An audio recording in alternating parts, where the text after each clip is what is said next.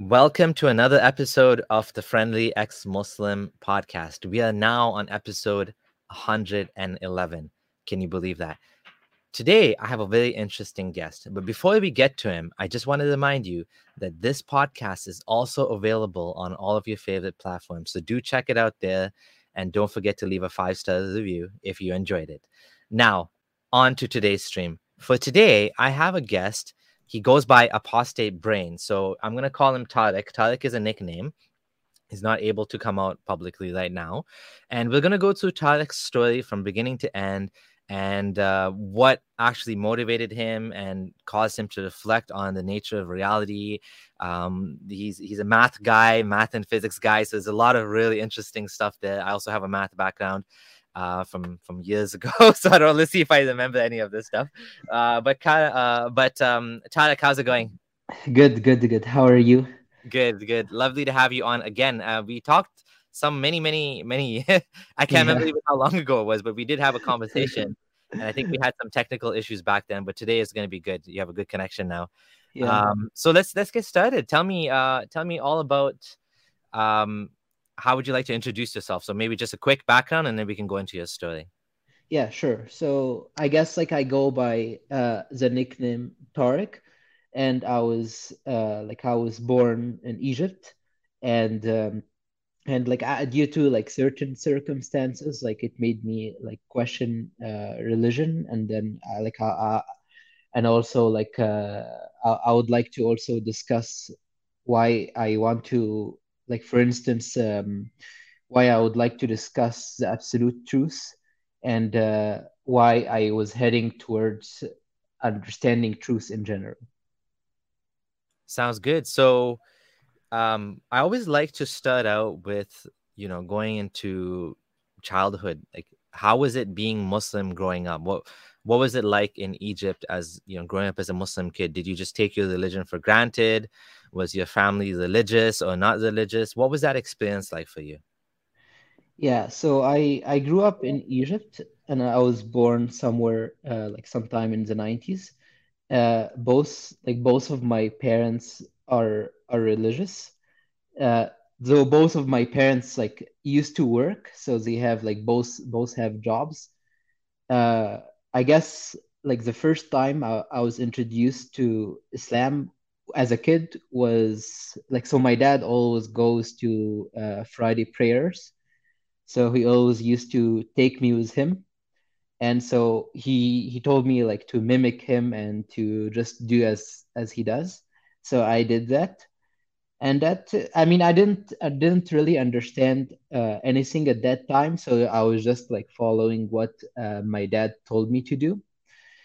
Right? And then uh, another experience was Islam as a kid, and I didn't really uh, like get into the details of Islam yet. Uh, so we lived in an apartment building, and um, during uh, Zaid, Eid al-Adha, uh, what was happening is that like some of the people that lived in that building would uh, bring a cow or or other other thing like or other things like camel for instance to slaughter in in the hallway. So that that happens like in in uh, in in certain apartment buildings i guess i guess. So in the, the, building. Wow. Yeah like the yeah. live camel wouldn't fit in the building would it? Yeah it was it was storage area i guess. So they put it in like storage area where car goes and stuff. Oh okay. Yeah and i i remember going to the hallway once when uh when they slaughter the cows and uh, what happened is that I remember like uh, seeing uh, the cow being slaughtered and stuff, and that that uh, that was really really hard to watch as a child, and like it made me uh, cry at the sight of that. So, um, I mean, like after that, I, I, I would never like go to the hallway to to witness that, but uh, but yeah, like like fast forward like few years after that um, my parents were always telling me about Islam and they were like teaching me like the Islamic values. And a lot of what I have noticed with my parents is that uh, they teach, uh, they taught Islam in terms of fear, I guess. So they were telling me about um, like Azab al-Qabr. So where uh, I don't know, like it's, it's punishment it's, punishment of the grave. yeah, punishment Yeah. of the yeah, punishment of the grave. Yeah. So like where when you die, like you get punished if you do like bad things and stuff like that. And it was uh, such terrifying stories that uh, sometimes I used to get uh, nightmare nightmares when I thought about it as a child. Um, and they were also telling me about um, like what happens to people in hell and what people get in heaven, etc. And um, there is a famous Egyptian movie called El Insu El Jinn. So I guess by Adil Imam. I don't know if you know him, but um, he's a famous Egyptian actor. And uh, was that like it's a movie about uh, like a, a woman, and what happens uh, with that woman is that she was, uh, I guess, like a, a demon, or uh, the jinn was like you know following her, and he wanted to marry her and stuff like that. And um, it was a very scary, like I guess, like at that time, it was a very scary movie. So that that movie really like scared the hell out of me. And uh, you know, like uh, a jinn, for instance, like uh, when they go to they go to washrooms and stuff like that, right? So this made me like want not want to go to any washroom whatsoever. But yeah, funny. Yeah. after a few years after that, I became uh, very religious and I used to watch uh, Abdullah Rushdie and Amr Khalid. They were famous, uh, famous, still famous until now. Preachers, And right? yeah, they're famous preachers. Um, uh, and they, they they used to always like sell sell stuff uh, and um, like have uh, CD players and stuff like that for people to watch. So my parents always used to uh, buy that and and and I analogously I used to also watch it with them. So yeah, so it was actually a custom by my parents to always turn uh, the Quran on while they're while they were sleeping, and also all the time too, like even at work. So I guess like I did the same thing. So a few years after that, like during uh, pre-analysis, so that's when I I guess the journey as a like ex-Muslim started. Uh, So around like 14, 13, something like that. yeah, yeah. Mhm. So yeah, like so what happened is that um yeah, like there was a I guess like it was about from 10 to like 13, 14, I guess. So there was like a cyber cafe uh opened below our apartment building and um it included games amongst other things. So I always like divided my time between like praying, listening to Islamic content, and uh, hanging out in that uh, cyber cafe. You And got your time for dunya, you got your time for yeah, deen, you got your time for yourself. yeah, yeah. It was it was I guess like fun at that time, but um, Yeah. but yeah. So the more the more that I like I played online games and stuff, I was wondering uh, like how does these things work? So I was like searching the internet and I I figured out like it's actually through programming. So I was always like even as a child, I was always a, a curious kid. So I went to checking like online resources and I taught uh, myself um, programming. Nice. So Which yeah, language? it was in programming in C. Oh, whoa. You Yeah. taught yourself C. That's a hard language. Yeah, there was a very nice book called uh, K&R, and it's uh, it was taught uh, it was written by the person who uh, who invented the C programming language, I believe. Oh, Yes, I think so. I I learned uh, coding as a kid too, but it was basic, which was very like very easy compared to oh, very C. cool. Like basic, it's cool. like you know, it's it's like English is for next, and like Yeah. it's it's whereas with C you have Mhm. like memory allocation and Yeah, pointers, and and it's it's stuff, right? Yeah, Yeah. and So so you and so you learned coding by yourself. That's cool. And then what happened? So what happened is that I wanted to understand like further, like I, guess I wanted to understand further like by so in programming there is always like a first principles. So I learned that from programming, right? From programming in Caesars, like you always have like you call functions like for instance like in in in programming in c you call functions and then you have loops and but like everything like you have to stru- structure things according to first principles so i really loved that uh, philosophy so i i ended up learning x86 assembly which which is like really really hardcore it was like uh, I guess like it was masochistic of me to to do that, but I I really want. So for people that don't understand, uh, just I mean I'm gonna translate. Yeah, sure. Assembly language is the is the is the very very low level language that that that operates the hardware it's like very very like move move move you know the code byte you know it's like i don't even know assembly myself so yeah that was masochistic of you know yeah. but but it's useful in real-time programming like people that want to mm-hmm. build like train systems and like mm-hmm. even to this day people sometimes use you know real time for real-time programming at least that's one use case of assembly mm-hmm. um so so wow you really dove deep into this i'm curious how is this connects to this what's what yeah happened yeah next? yeah yeah i'll i'll i'll mention so actually uh what happened like i mean the reason i i, I learned i learned like uh, x86 assembly was just because i used to play a game called GunBound. So it's like it's a game like i guess uh where you shoot you shoot like stuff and then like you, like there's an angle and stuff like that right? And um it's like you know those birds like uh, that game in like uh the birds that like hit stuff so it was similar similar to it. Uh, so oh, I just it's want... like a duck hunt. Yeah, yeah, exactly. Yeah. yeah, yeah. So the reason I want is just because I wanted to build like my own like aimbot. so that's that that was why I like I wanted to reverse engineer the game. So yeah. So but yeah anyways like uh, the reason i'm mentioning that is that actually i can pinpoint the reason that started me like to doubt and stuff like that was learning programming. It was for me really a gateway towards logic right? And it really uh, and through logic uh, then i started uh, critically analyzing everything in my life.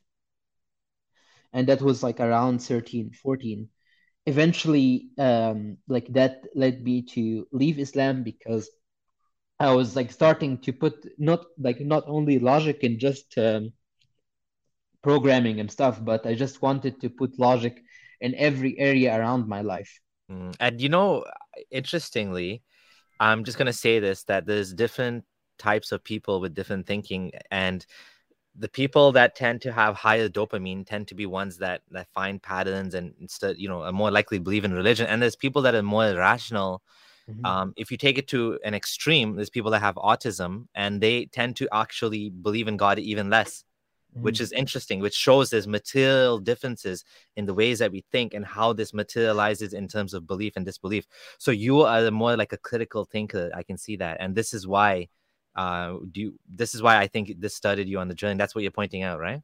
Yeah exactly. Yeah exactly. Yeah.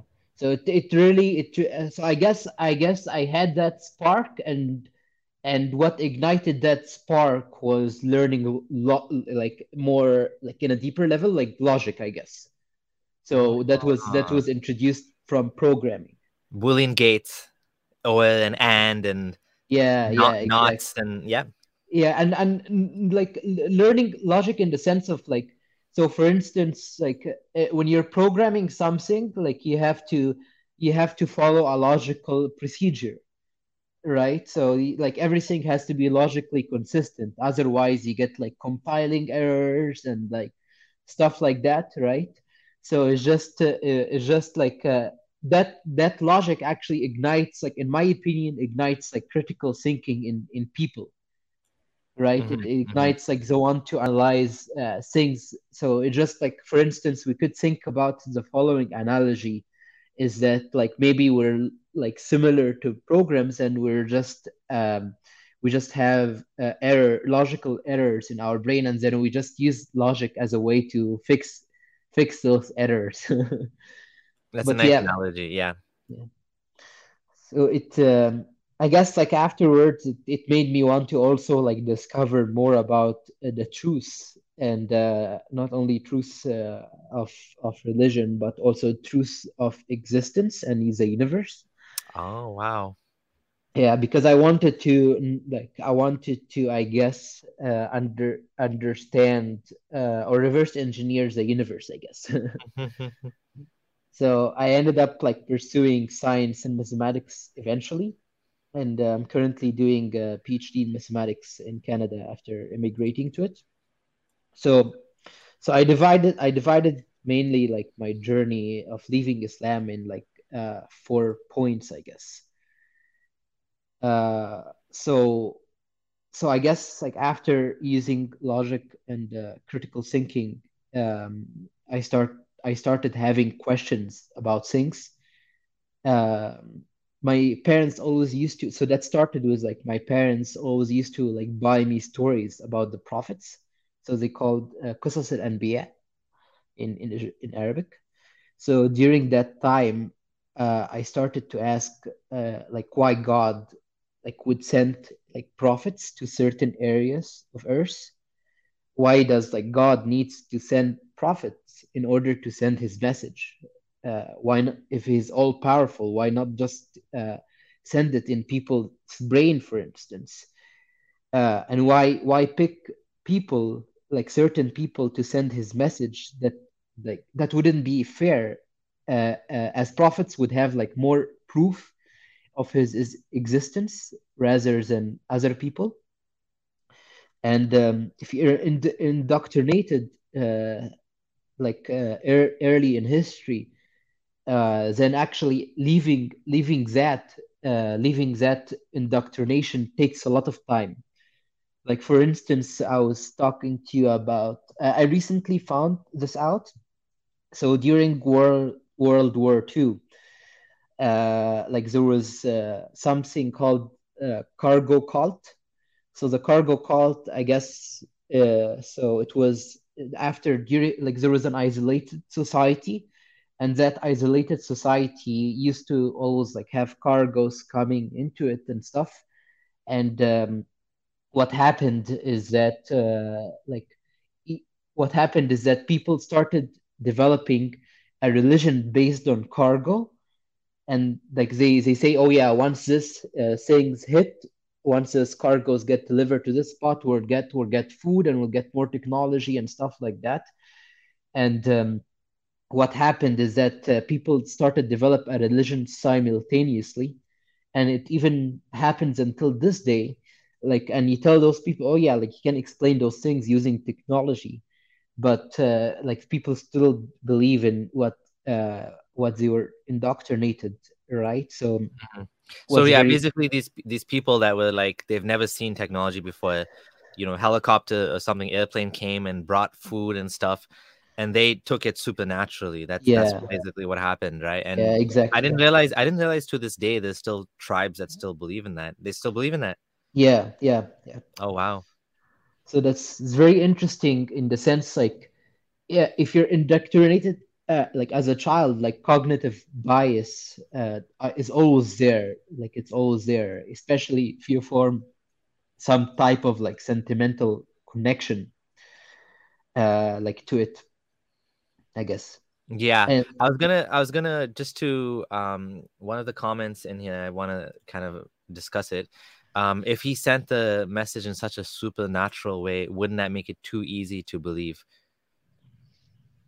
Yeah, so I mean, like, I mean, why why put it to a chance, right? so like, wh- wh- why like why put it like for instance, some people might be more critical than others, right? So some people might be more critical than others in the sense in the sense like that, uh, like for instance, like there is Occam's razor. So Occam razor is that like Occam's razor, yeah. Mm-hmm. Yeah, like the, the simplest answer is the most like it's probably the most correct. Yeah.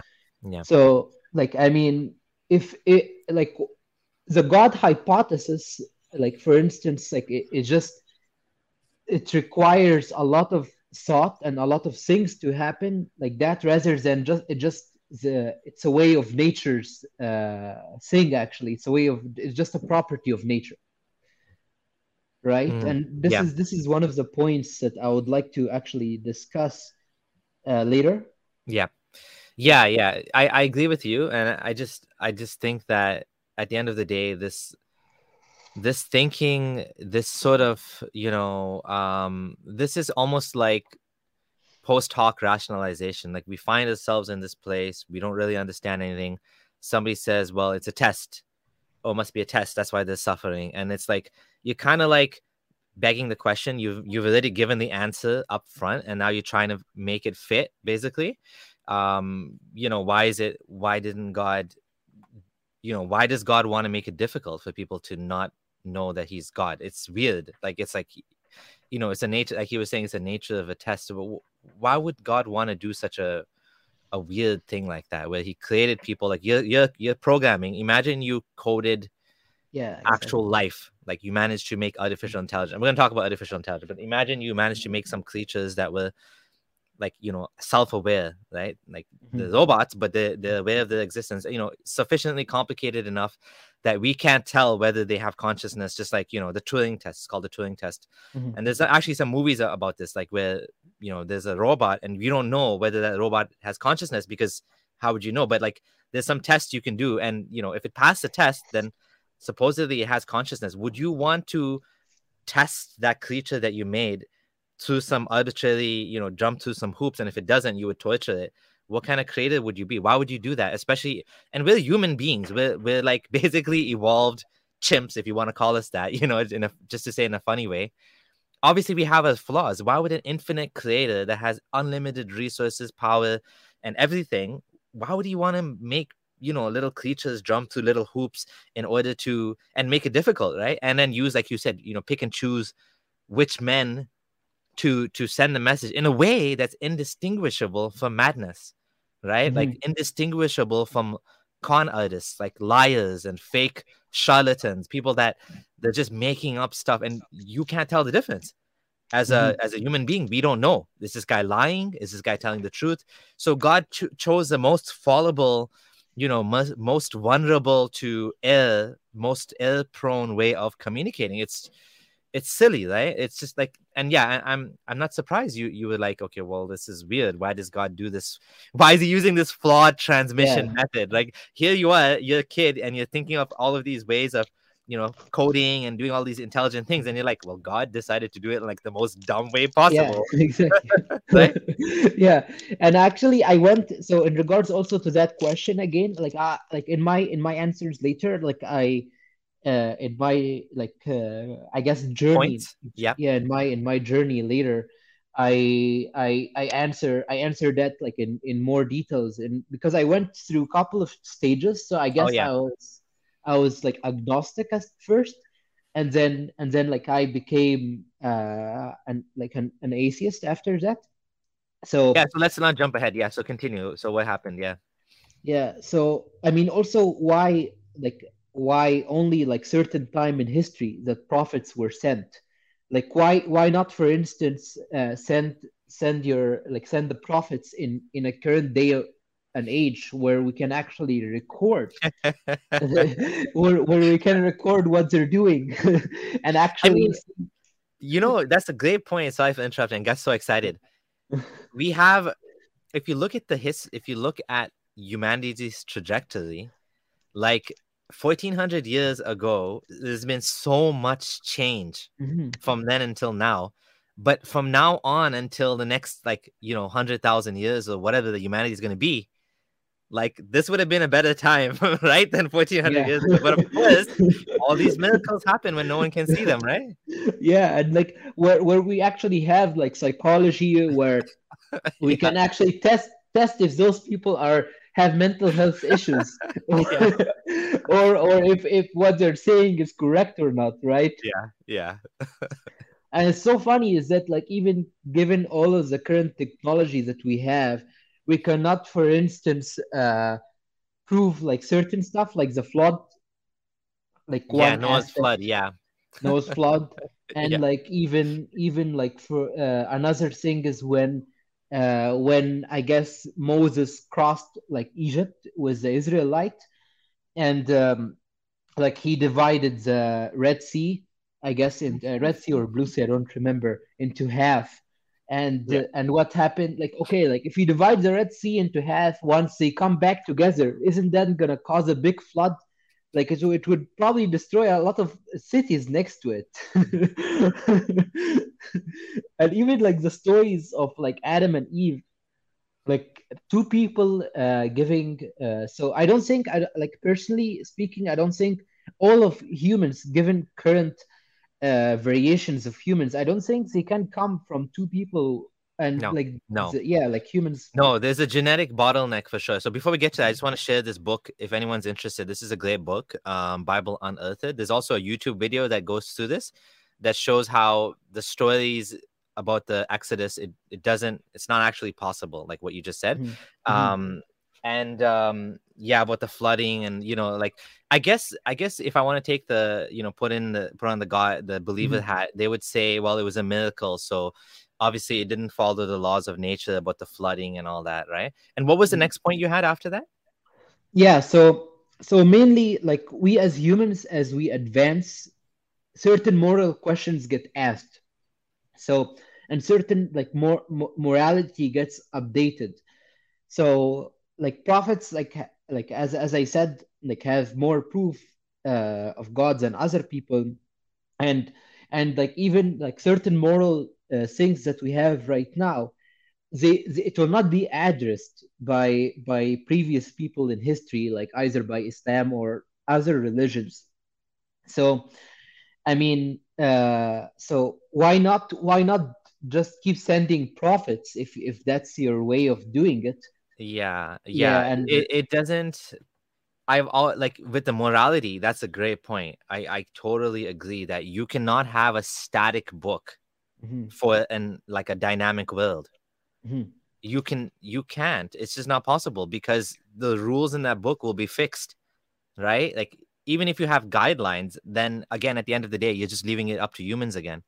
Mhm. because and and I'm, I'm sorry one that's the other thing i forgot to talk about was the genetic bottleneck so i have a blog post abdullahsameer.com slash evolution where i link to um this guy uh he's a hold on uh, he, he actually is he's a famous guy his name is not coming to my mind now um he talks about um hold on one second let me just quickly bring it up here adam and eve oh here we go yeah yeah yeah so I'll just share on my screen because this is actually an excellent point as well, and I think it's worth uh, sharing. Uh, window Adam and Eve. Okay, here we go. So why evolution is true. The website's called Why Evolution is True, and this guy's actually um, he's a pretty famous guy. I'm trying to remember his name now. Um, oh yeah, here it is. Jerry Coyne. Yeah, he's like, you know, like Doc, like Richard Dawkins level type of guy, right? And this guy Mm. has a blog, and he's actually written about the genetic bottleneck about um basically basically what you were saying right here right oh here, here here it is yeah the scientific evidence shows that adam and eve could not have existed at least in the way they're portrayed in the bible or i put in brackets in the quran. Genetic data shows no evidence of any human bottleneck as small as two people. There's simply too many different kinds of genes around that to be true right? Mm-hmm. So there, there were bottlenecks genetic bottlenecks in, in a history where there was a small number of humans but never two right? It's just that's impossible. And the Yeah, reason right. it's impossible is because we can trace that. We can look in the genes and we can actually figure out like where you know so for example he actually mentions this he said we find and i think i think most people now are becoming a little bit more aware of this because of you know take home genetic tests right like Yeah, anyone, anyone can do this now and, and find out what what the genes are telling them so you were going to say something Yeah, I was just saying that. Uh, yeah, I did. I did one one recently. That's that was very interesting.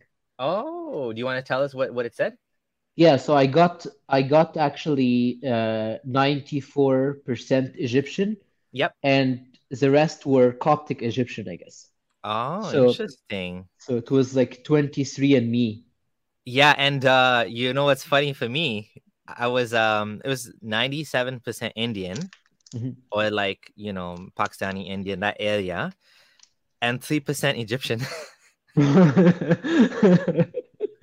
I don't know where that came from. That's so weird. So I'm I'm your brother. I'm like literally Yeah, yeah, to you. So just to read what he said because this is so amazing. Mhm.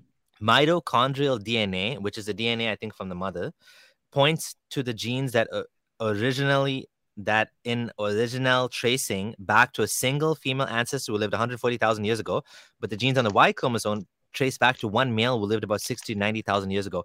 So all of us, every single one of us have shared genes from one man and one woman, but they're totally different time periods. So we Mhm. all we all somehow still have can you imagine like over a hundred thousand years ago, there was a man and and you know basically around 140,000 sorry 140,000 years ago there was a woman and 90,000 years ago there was a man and we still have the genes to this day Yeah, it's very interesting. that's wild. It's just like can you like the amount of you know and, and i know some people are going to be skeptical people that haven't studied science like how do they know this?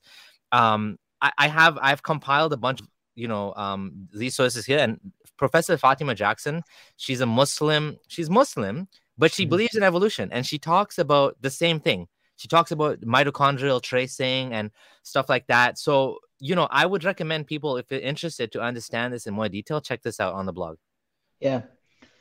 Yeah, and what, what is very interesting is that when I did uh, 23andMe, uh, they actually give you like the per paternal hap haplogroup and maternal Oh. hap haplogroup is so what what this means for people that, that don't know like is that so it gives you where your mother's ancestry came from exactly and where your dad's ancestry came from.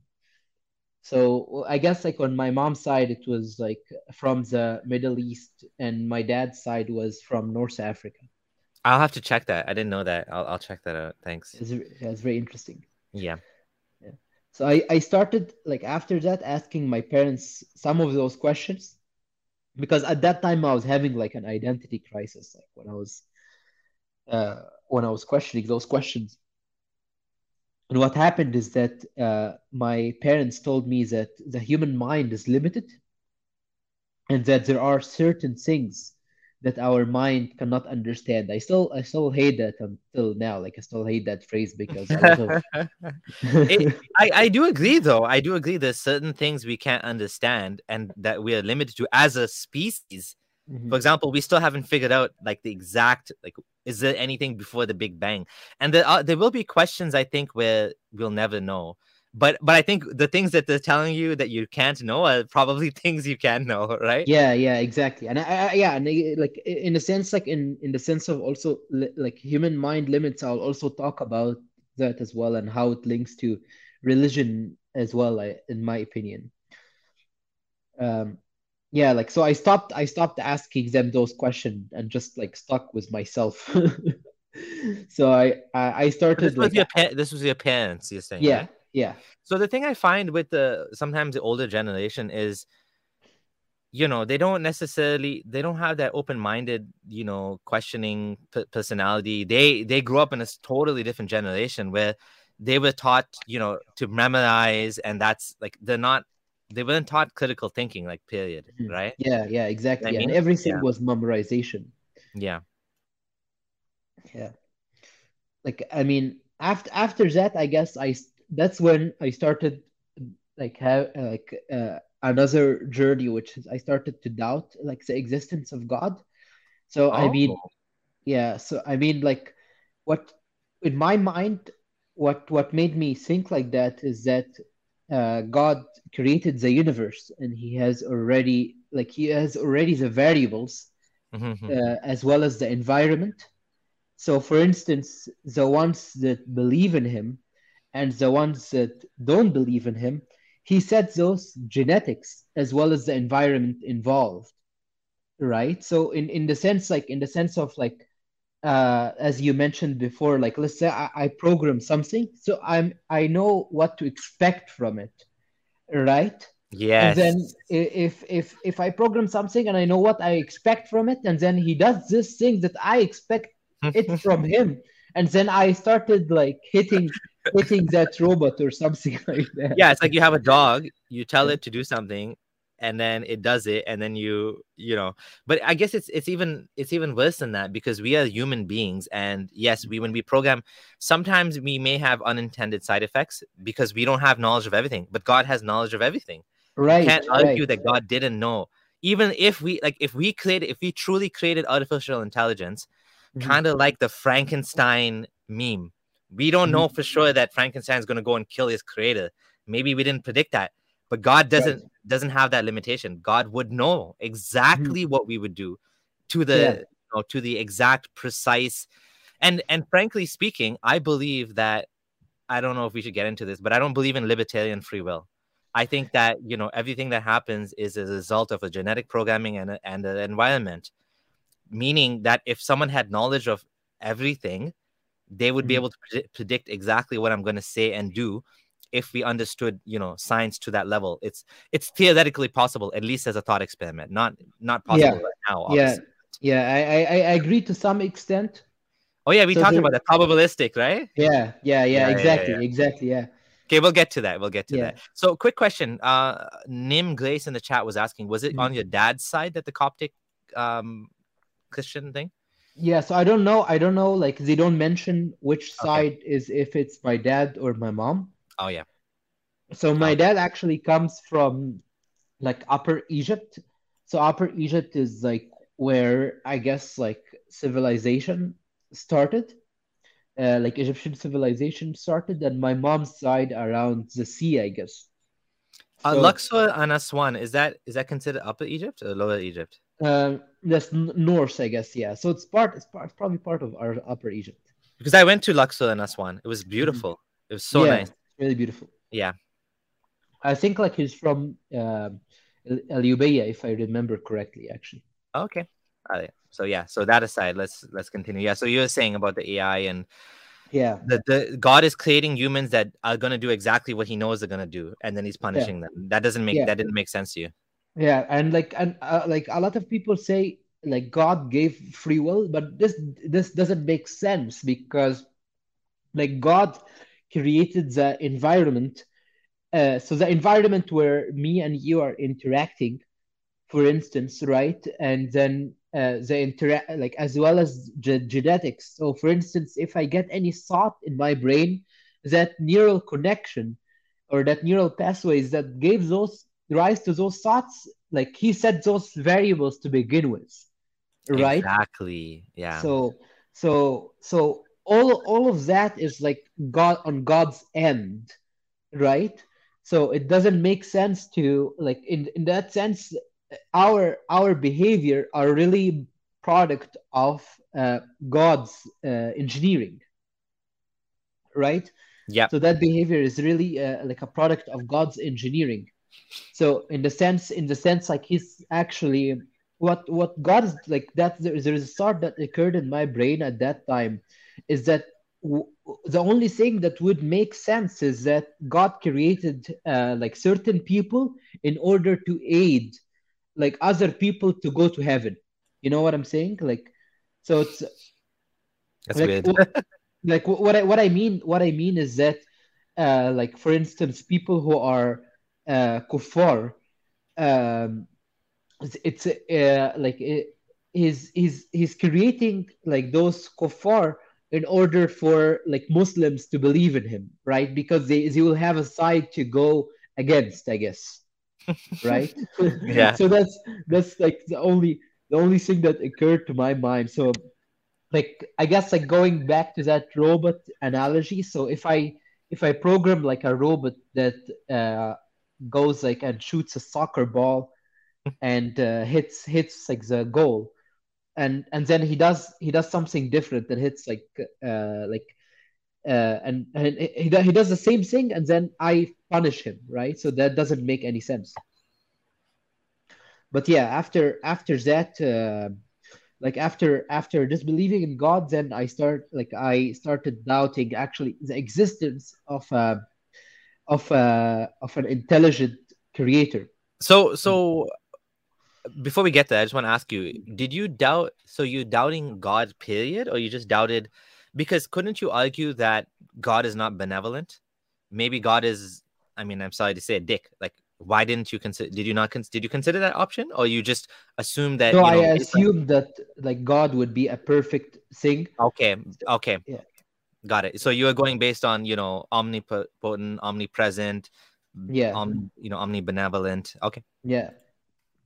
And uh yeah, like uh, also also in regards to that there was uh there was I guess like few point like uh, I have an argument in regards to that also like later as well. So so actually yeah like so what what really uh, made me like made me also think was actually like proves this point is uh if you if you go to like Surah al-Baqarah so if you read it where it says like إذا uh, إذا قال ربك للملائكة للملائكة إني جاعل في الأرض خليفة قالوا أتجعل فيها من يفسد فيها ويسفك الدماء ونحن نسبح بحمدك uh, وإني أعلم ما لا تعلمون and then he was telling uh, like he was telling also like so so that that, that passage where so that, telling... that, the passage is in english the angels are basically asking god why would you create a man right on earth that's yeah. going to do all these bad things and he said i know what you don't know right? Yeah exactly. Yeah. Yeah yeah, yeah. so in in that passage and also in the cow verse as well so i mean there's few okay. lot lot like few humanistic things i guess like that uh like you can see right away if you if you just uh, take your glass like religious glasses off. Mm-hmm. so what, what do you mean what do you mean you like what do you mean? Like can you elaborate on that? Yeah yeah yeah. So i, I guess i guess like there's uh, the, the the point is that in a sense like we as humans uh, we like to think highly of ourselves right? So we think highly of, of ourselves and we think like we are a higher uh, like entity. So that's why it's translated into god's words right? So in the sense not in this passage but in the other passage where he he tells iblis to or he tells satan uh, or I, I guess satan in english but iblis in arabic to bow down in front of uh, humans but he refuses. Yeah. So the the the reason that he like a passage like that would occur from a humanistic point of view is that we think highly of ourselves. So even the angels themselves i guess like they bowed down in front of adam not uh, not humans but yeah. Metaphorically speaking once he bows down in front of mm. adam then he's bowing down in front of all humans yeah yeah yeah you're saying right? you're saying okay i think i understand you're saying that um this doesn't seem like god said this god is god wouldn't put all of these yeah, creatures yeah. bowing down before humans this just seems like a very human thing to write in yeah, a holy exactly, book, right? exactly. Yeah, exactly, yeah. exactly. Yeah. Not not humanistic in the sense of like humanism, but humanistic no, no, in no. the sense you mean humanistic in the sense of like it's all too human to yeah. put ourselves on the top of the hierarchy. Yeah, yeah, yeah, yeah, uh, exactly. angels have exactly. to bow down to humans. Yeah. We're the best, right? Yeah, exactly. Yeah, exactly. And and yeah like and even like there there's even logical contradiction in that verse as well like according to islam is that like so god is the only entities that knows the future yeah. right so how come how come do the angels know about humans and how come do they know that they will kill other humans and also like so the don't... funny thing is you, there's all sorts of explanations like uh, some muslims i've heard some muslims by the way the funny thing is which is in a way it's good but mm. they say that the reason they knew that is because there were other humanoid species on the earth and therefore evolution is compatible with the quran because uh, you know there's already some creatures. God made humans and anyways yeah but then, yeah but yeah like that then why why like how come did it god mention that in the quran then? If, that would be the simple yeah. Uh, but yeah like another another thing is that like when uh like uh, uh like when when i mean don't the like so don't the angels as well like uh, follow all god's demands and follow all of his instructions? So how come they uh so how come they actually was in like speak up against him right? So yeah so the funny thing again is this is how you have to take apart mythology because it contradicts itself. That's the problem right? So right, this is a yeah. question actually i was in an islamic class and this question came up well why are the angels talking back to god? Aren't they supposed to be because the quran also says that you know we're above angels because we have mm. free will. Yeah exactly. Angels don't have free that. will so you know we're at a higher level because we have that choice. But this verse indicates that angels are arguing with god. So what does that mean? So i'm trying to remember what the sheikh said. He said i don't even remember why why would they i don't i don't remember the they have some answers for this i don't, I don't remember what it was though yeah like uh, also another logical contradiction is that like iblis uh, uh, like uh, he like he told he told Iblis to bow down in front of Adam. Uh, so or no, he told he told the angels to bow down in front of Adam, but only only Iblis like the angels bowed down, but Iblis didn't bow down. So is Iblis an actual angel? right? Like is he an angel? So This, or thi- I wanted to make a video on this. Believe it or not, there's some good material by Said um, Reynolds, Gabriel Reynolds. His name is. He's a he's a scholar of. He's an academic scholar that talks about Islam, and he's written a paper that you know what I think, based on what I read, is that Muhammad got confused Mhm. and he didn't. Re- so in Islam, eventually later on in the Quran, it says, "Well, he was of the jinn," because this is confusing. You know, you Mm. tell all the all the men bow down, but the dog didn't bow down. What? What? Like, doesn't make sense. Oh no, he was he was a man too. The dog was a man too, right? Like, yeah, yeah. what? Like, so it's confusing because when you when you tell the angels to do something and he didn't do it, well, doesn't that mean he's an angel? It it Yeah, would imply he's an angel, and according to you know the older sources, Christian theology, he was a fallen angel, but Mhm. in Islam he got converted into a jinn. he changed. Like so there's obviously like you know there's some i think this is a mistake in the quran a big mistake because you know but anyways that's that's an aside. But yeah this is a good point actually. Yeah, yeah, and what, what what's what's very interesting is that like if we start analyzing, like if we remove our relig- religious goggles and remove our bias and start analyzing like Quran passage like from a humanistic point of view and a historical point of view, then we will see the human side of it, right? you know i wish i do wish that people would see this because day by day like it's just like you just want to like once you're out of it it's just like how mm. How do you guys still believe in this after Yeah. all of these things it's like the most obvious thing of all to me the quran wasn't compiled in a book during muhammad's life Mhm. that's enough for anyone to know quran is not from god Yeah, that's exactly. enough. You don't Yeah. need more than that. Yeah. God is that irresponsible? Like, like my kids, my kids are more responsible. That's like that's like my kid. You know, my kids leaving the dog outside or something. It's like you you don't expect that from God. Oh, Yeah, exactly. so frustrating. But anyways, go on. but yeah, like after after that, I left Islam and I was agnostic for a while. And then I started to think, uh, like creating an a universe is actually with suffering in it is unethical.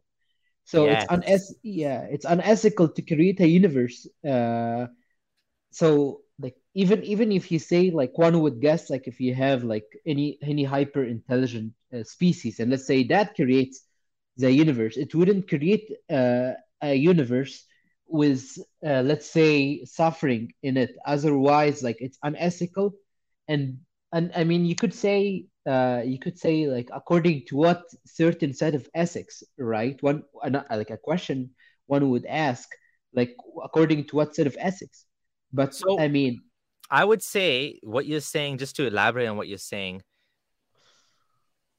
it's unethical to create a universe with unnecessary suffering. yeah and exactly that is something we find over and over. This is actually a big theological problem, Mhm. which is it's normally um you know stated like this. If you have a forest and there's like some deer Bambi in the forest, and then lightning hits the trees, sets it on fire, and Bambi burns to death. From theology, what point was there of that? Is there any point? Is there's no way to get out of this, right? It's called I think theod- theodicy, basically the problem of suffering, Mm. because one, there's no test involved in that example. Two, the animal's innocent; it didn't do anything. Three, it, it, it wasn't a human that set it on fire; it was lightning. So Mhm. that's a perfect example of, of how if you know God could have created a world with without that, but he still created a world with that. And then you gotta wonder, like, is that really that doesn't make sense, right? Yeah, exactly, exactly. And one one thing that used to bug me, like as a as a Muslim, was uh, in respect to like animals, is that uh, like animals have pain receptors. right? So I mean, so why would like if if animals are like for us to consume, uh, then why create those pain receptors in the beginning? Like it seems like it seems like uh, as if like it's a uh, it's um, unnecessary suffering that occurred that Mhm. occurs, Yep. right? Lions lions rip apart they that's how they s- Mhm. they eat. They Mhm. they have no choice. That they they Yeah. kill, they maim, they and it's like it's so cruel if you watch it. It's like Mhm. the animal is still alive while they're eating it. You know, and and Darwin, Charles Darwin actually pointed this out too. He's like, I can't believe that a creator would in intentionally design a par- so he was looking at a specific creature which is called a parasite uh, wasp that it Mhm. lays its eggs inside another living creature and it eats it from the outside it like the little maggot it eats alive the the the host he's like right. this was designed because that's what they used to believe before Darwin. uh, For the most part, most people believe that everything in nature was designed, intelligently designed. Yeah. But like this is like if this if this was designed, then God is like really messed up, right? Yeah, exactly. Yeah, exactly. And I mean, I mean, uh, I mean, like for for for instance, one very interesting thing is that like I I, I heard like a family member of mine, he's a doctor, and he was telling me about this fine tuning, like about like human biology and stuff like that. But uh, I mean, I like there is an argument against like fine tuning, which I will get into it like in in the in in my talk. So it's I'm just gonna mention uh it the the surface of it, so I don't forget, not so we don't dis discuss it, I guess. Uh, the surface of it is that essentially like our brain cannot really and or cannot really comprehend uh, big numbers. So really, really huge numbers, our brain is not able to comprehend that and it's not able to imagine that, right? So so essentially, if you give like a universe uh, immense uh, time scale, so uh, uh, and, and like Earth as its laboratory, then eventually like the, the stuff that we perceive as fine tuned is only is only uh, happens due to certain interactions that happens over millions and and millions of years you know and just because we don't understand the the time scale involved we think of it as fine tuned and if it is fine tuned uh, then w- if it is fine tuned then uh, we wouldn't we wouldn't see, for instance, uh, certain genetic diseases that comes to certain genetic conditions that babies are born with, or or not even like, like people could say, oh yeah, like those genetic conditions could be because that God is, like humans did create them. Okay, like forget the genetic conditions. There could be even like some diseases that people are born with. So so th- that's that doesn't seem like fine tuning. It seems like an error in nature, right? Yeah, It's yeah. So fine tuning normally, when someone uses the term fine tuning, usually they're talking about the universe, but you're talking about basically, I think, intelligent design or something where basically, um, you know, people say, you know, look how amazing our bodies are, and yeah, yeah, exactly. Yeah. So in a way, in a way, it's true. Our bodies are amazing overall. Mhm. They're really, really amazing, and the profoundly, you know, some of the things and that we've that we have are like they, they defeat any sort of human creation. For example, the eyes are so precise, you know, it's better than 4K vision, right?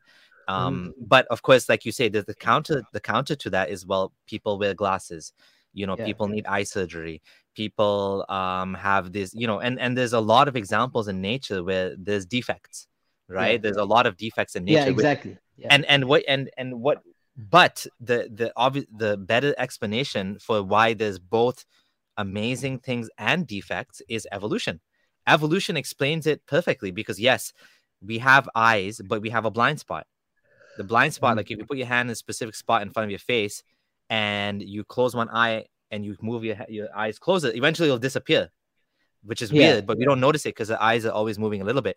Octopuses don't have this issue. Their Mhm. eye their brain wiring is straight. It's not flipped. The flipping is what causes the blind spot. So by looking at nature and looking at all of the different varieties in nature we can see that um how we evolved and why that we have these flaws.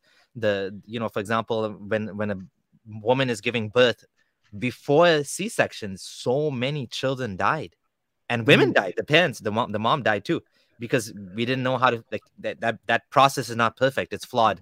So yeah, like you like you said, this is a there's a much better explanation than intelligent design, which is evolution. Yeah, like if if it, like if I see, for instance, that uh like there is a speed like or a, as humans we don't have like any any other like any bugs in our system, like any bugs in like in similar as programming, any bugs in our system, then yeah, it would be a sign. It would be a sign for an intel like an intelligent creator. Like for instance, there was a movie. Uh, uh, I guess uh, it was about it was about some species landing on Earth and they they, they hunt by sound. That like I think it was like dead silence or something like that. It's like they they hunt by sound and they pro like all of the all of Bats, all of bat. You're talking about bat. Oh, you're talking about humans. uh, no no there was a movie about um about like some species on coming on Earth and uh, Oh, but don't and- bats do that? So they use sonar, right? Yeah, yeah, yeah, Yeah, yeah. They used to, yeah, yeah. So I was just saying that, like, in regards in re- in that movie, like those uh, creatures adapt to any any environment, right? And they they have like perfect uh, or almost perfect uh, uh, biology, I guess, that adapts to any environment. So that that would be a sign of of, a- of a creator, right? Mhm. Uh, like so, some some biology that doesn't work just good enough, but it would be something that is perfect, Mhm. right? Yeah, and and the, the other thing too. Okay, go ahead. Finish your point, and then I'll say something. Oh no, no, I was gonna delve into something else. So I was Yeah, so I was gonna say the same. There's another evidence that evolution makes more sense than intelligent design, which is the, the when you have invasive species. If you take mm. an animal, even a jellyfish, or for example, a bee from eh, from China, like for example, the Asian hornet beetle, and you bring it to Canada, it will devastate the local population here of Mhm. wasps, or it'll ruin the trees or something. I, it, there's some Mhm. problem we have right now in Canada with Asian hornet beetles, and the reason for that is because that bee, that not beetle, the bee, the bee in in China, it has natural predators. The you know the environment, the trees and stuff, they all have their own natural defenses against this creature because they co-evolved. But Yeah, you bring right. it outside of its outside of its native environment, you bring it to Canada. There's no one. It's it it kills everything because it has no and and and of course eventually there would be some you know evolution would take place over you know thousands of years or whatever and there would be some defenses to this. But in the short run it's going to devastate the population the native population of creatures and trees and whatever right? So mm-hmm. this is another proof that everything evolved. It wasn't designed right? And and this is of course what darwin noticed. He noticed on each one of the islands that the turtles had different shells right? And yeah, yeah. so so so so honestly when you study evolution it's so beautiful. It's just like it has so much explanatory power as to why we see what we see in the world today. Whereas when you look at religion theology it doesn't fit. It's like you you're always left with cognitive dissonance. Well why is this like that? How come this? You know how come that? But with evolution it's like it all fits. It all makes sense.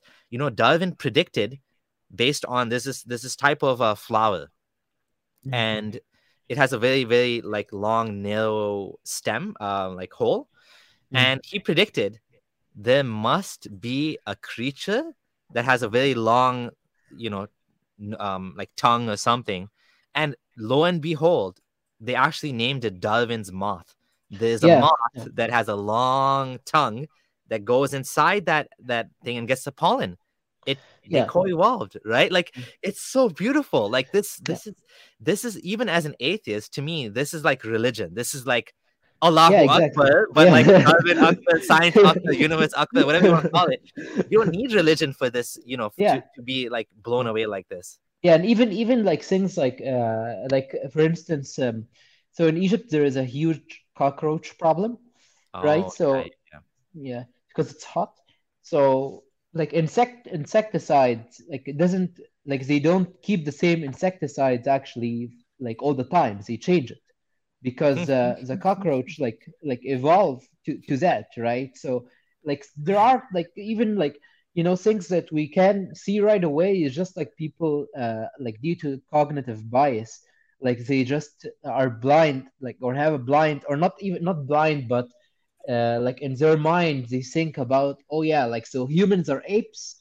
Like instead like instead of like thinking of oh we're not apes like we're just like you know we share a common ancestor right? So so like you know like there are like they like they go to things that uh, instead of rationalizing through things they go and attack like the ideas and use like humanistic things to attack it right yeah, yeah. or they'll or they'll cherry pick they'll um they'll say that type of evolution makes sense Ma- micro evolution but not yeah. macro so yeah the the cockroaches you know gain a resistance to the the um, spray mm-hmm. um the bug spray but but the cockroach doesn't evolve into another creature that's what they'll say right yeah mm. yeah but uh, but yeah like that that was like when i left uh, the idea of intelligent creator altogether is that like in a sense like our universe has uh, uh, like unnecessary suffering. And that that argument could be also applied to uh, like some people say oh yeah maybe our universe is a simulation. So like that that argument can be applied to that as well it's just because like for instance i think like i mean pe- some people might say oh yeah like uh, we experiment on animals all the time right? But i mean i i, I think like uh, em- empathy uh, like as we um, like empathy would evolve in any creature whatsoever in the universe. Mm-hmm. uh, it's just because like of the reason the reason being is just because it's easier to survive as a group. Uh, yes rather rather than staying by itself. And even if you don't survive like even if you survive as a single single uh, family then there is no point like you're not going to be able to get across your uh, across your planet because like you need to calibrate and stuff like that uh, and uh, like it would create a lot of conflict i guess. It would create a lot of conflict w- where the chance of wiping itself out would be higher Yes, so the there is a case to be made for the evolution of empathy, and um, we do see this in other animals. We see, for example, dolphin or dolphins are pretty intelligent, but even like monkeys, um, elephants is an example of a, an elephant will go and will give up some I'm, I'm trying to remember the example but it'll give up water for itself to feed another elephant that's not related to so of course when yeah. you're related when when there's a genetic connection mm-hmm. then of course it, it makes sense it makes sense from evolution why you would yeah. help your your child why you would mm-hmm. help your cousin there's even a mm-hmm. formula there's even a formula for this which is wild if honestly i this stuff is so beautiful and i wish more people would realize that like waking up to the reality of this universe is it's it's like a religious awakening. It's it's mind blowing because it's unlike the the the fake news that you know other religious teachings teach you. Like we're, we're actually understanding how things actually are, and it's so profound, you know. Yeah, um, exactly. Yeah and that's that's one of the like that's that was like the biggest reasons that i went into like mathematics and science is that it's really there is a beauty associated with it right? There is a beauty uh, associated with uh, not just like rationale, but there is an actual beauty associated with like understanding uh, the universe and existence, right? Absolutely, yeah. Yeah. But yeah, like I, I think like I think like any species that uh like that advance that advance in technology, it goes hand in hand uh, with social development as well so like i think like that certain morality uh, like has two parts like the first part comes like uh, from nature such as empathy uh, and instinctive behavior like uh, such as like not killing other animals and etc etc and the other part comes like from the higher functioning brain like our rational brain that shapes our ideas. So plus it's like so so that that like the, the interactions between both sides create like current moral moral code. So for the people that say oh yeah religion creates the moral code but this this is what creates the the moral code. At, at a very basic at a very basic level we have instinctive morality yes. But Mhm. as human beings that have rationality we do have to go past that because obviously in nature we also find cruelty too. We find lions that will kill you know all of the cubs from the previous um, um Right. like leader or whatever the the word is um stuff like that you know. So we want to take obviously because we have rationality and because we can actually you know think think and discuss these things we we need to come up with better than just but yeah rudimentary rudimentary and and for example th- there's also counter examples where for example we might find homosexuality disgusting but there's Mhm. actually nothing wrong with it right so Mhm. so a, a, a cogn- we do have cognitive biases that evolution's given us something but the best thing that we have is our brains and we can use that to come up with something better like for example caring for animals empathy for all you know taking care of the the sick and vulnerable taking care of the rights of people that are not taken care of. And and just to go back to the other point you mentioned which was about large numbers which is exactly right. Our brains didn't evolve to to understand you know the best example to me is quantum mechanics. Mhm. like you can't understand it no matter how hard you try Yeah. because it, it doesn't make sense Mhm. right it's just like things popping out of existence Mm-hmm. from nothing um spooky distance spooky action at a distance like what Right. what is going on none of this stuff makes sense it's so wild right Yeah, yeah, it's very interesting. Like I'll also touch upon that point as well. Like, I, like I think also our brain is not very accustomed to understanding uh, probabilistic phenomena too, like or or things that has like to like mathematics that has to do with like with uh, probabilistic phenomena. Um, but yeah, like like going back to religion, like we see that like religion is like is a static thing, right? It, it's a static a set of principles that don't really change. Like what about like what about things like you know like uh, things related to genetic and engineering, like AI, space, etc. Like what like how for instance do we treat like a robot as a human being? Should we treat it as a human being and give it like the same rights if it's like truly conscious? Like does Islam have anything to say about that? right? And I mean, I don't know. That's a good question because in, in Islam, there's basically two sets of creatures. There's humans and jinns, yeah, and then and then the, like you said, the Quran puts humanity at the top. So all the all the animals are here to serve us, basically. Right? yeah, yeah, God exactly. created, you know, cows for us and goats and everything. So for us, Yeah, yeah. So I mean, it's very strange. But yeah, like going back to the original points, I think like as we advance technologically, we advance morally as well.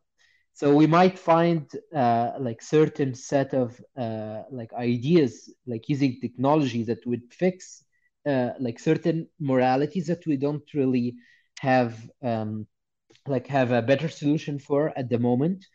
Uh, like animal suffering is is one of them Right. So, for instance, like uh, recently, I don't know if you you know about about this, but recently there was uh, a, like cultured meat where they create like meat from uh, from cells and stuff like that. So, I mean, if we can produce meat at labs uh, and like it's the same it's the same cost or or even less, then like it's probably better to to do that and decrease the definitely better. It's definitely better to remove the whole cycle of suffering that animals have to go through so that we can eat meat. Yeah, exactly. Yeah. And um, you know, t- there was another point I had about this, which was um, which I forgot now. Anyways, just continue. Oh, okay. So, like, I mean, I, I like, I, I, I personally think like for like truth itself is probabilistic. Like, I'll touch upon that.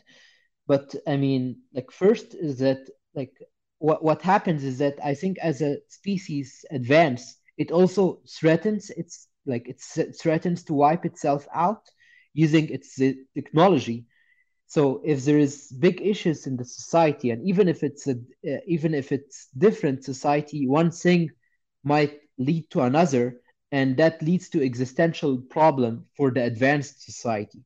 So, for Mhm. instance, we see that that's that's happening between the West and the East, for instance, right? Like, or the Oh, West and sorry, I remembered my point now. Sorry to interrupt. Before you get too much into Okay. a new point, Okay. uh, my point. I just want to you. You're making all of the points you're making.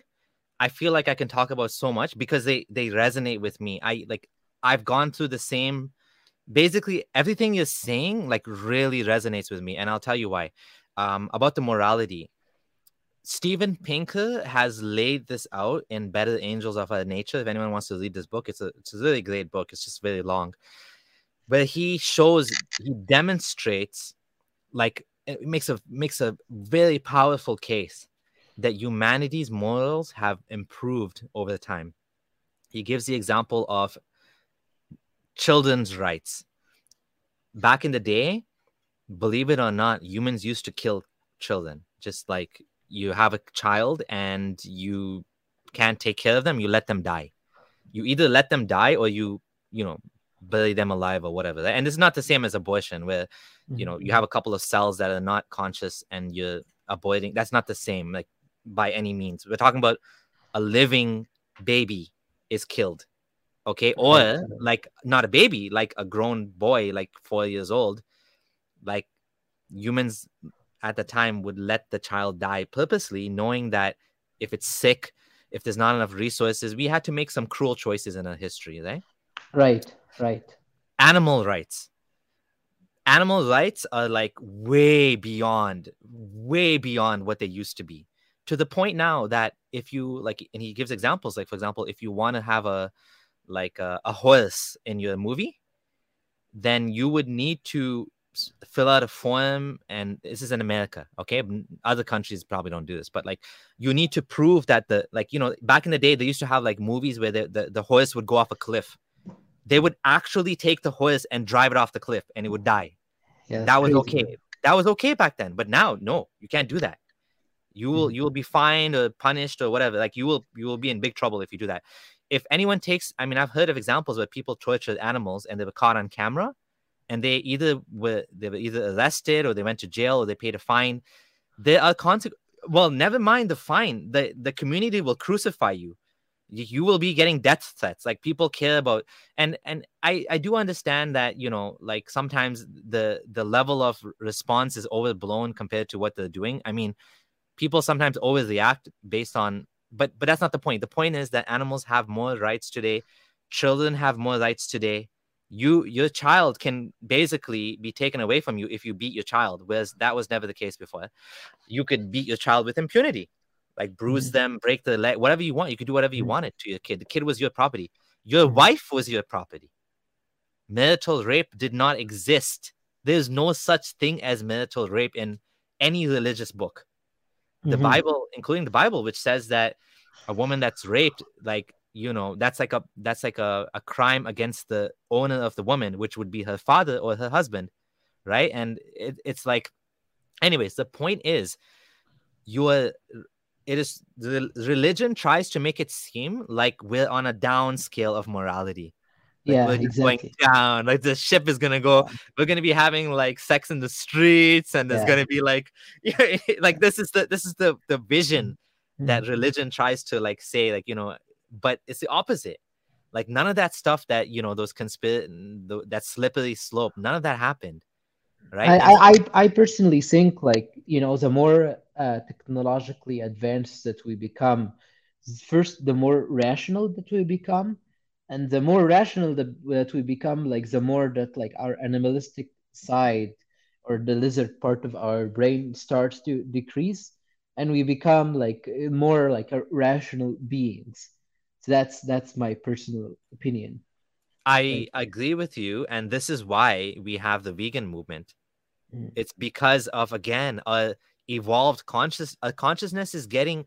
I mean, like sorry to say, even the woke thing, that's also mm. a result of a increasingly you know noble sentiments. Of course i don't agree with the woke movement. It's obviously overblown and it's creating problems out of nothing.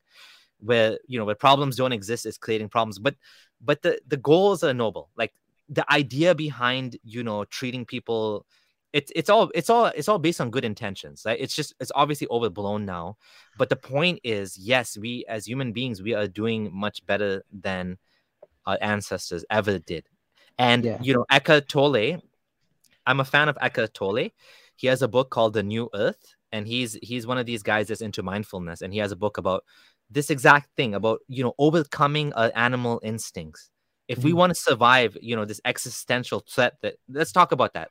Let's talk about that next that you you started talking about that and I interrupted you. Can you can you tell me more about that? Yeah, that's that's, that's very interesting. I actually became like a vegan uh, recently, so that's yeah, like uh, one one of the most rewarding thing that like I did recently. I'm very happy about that.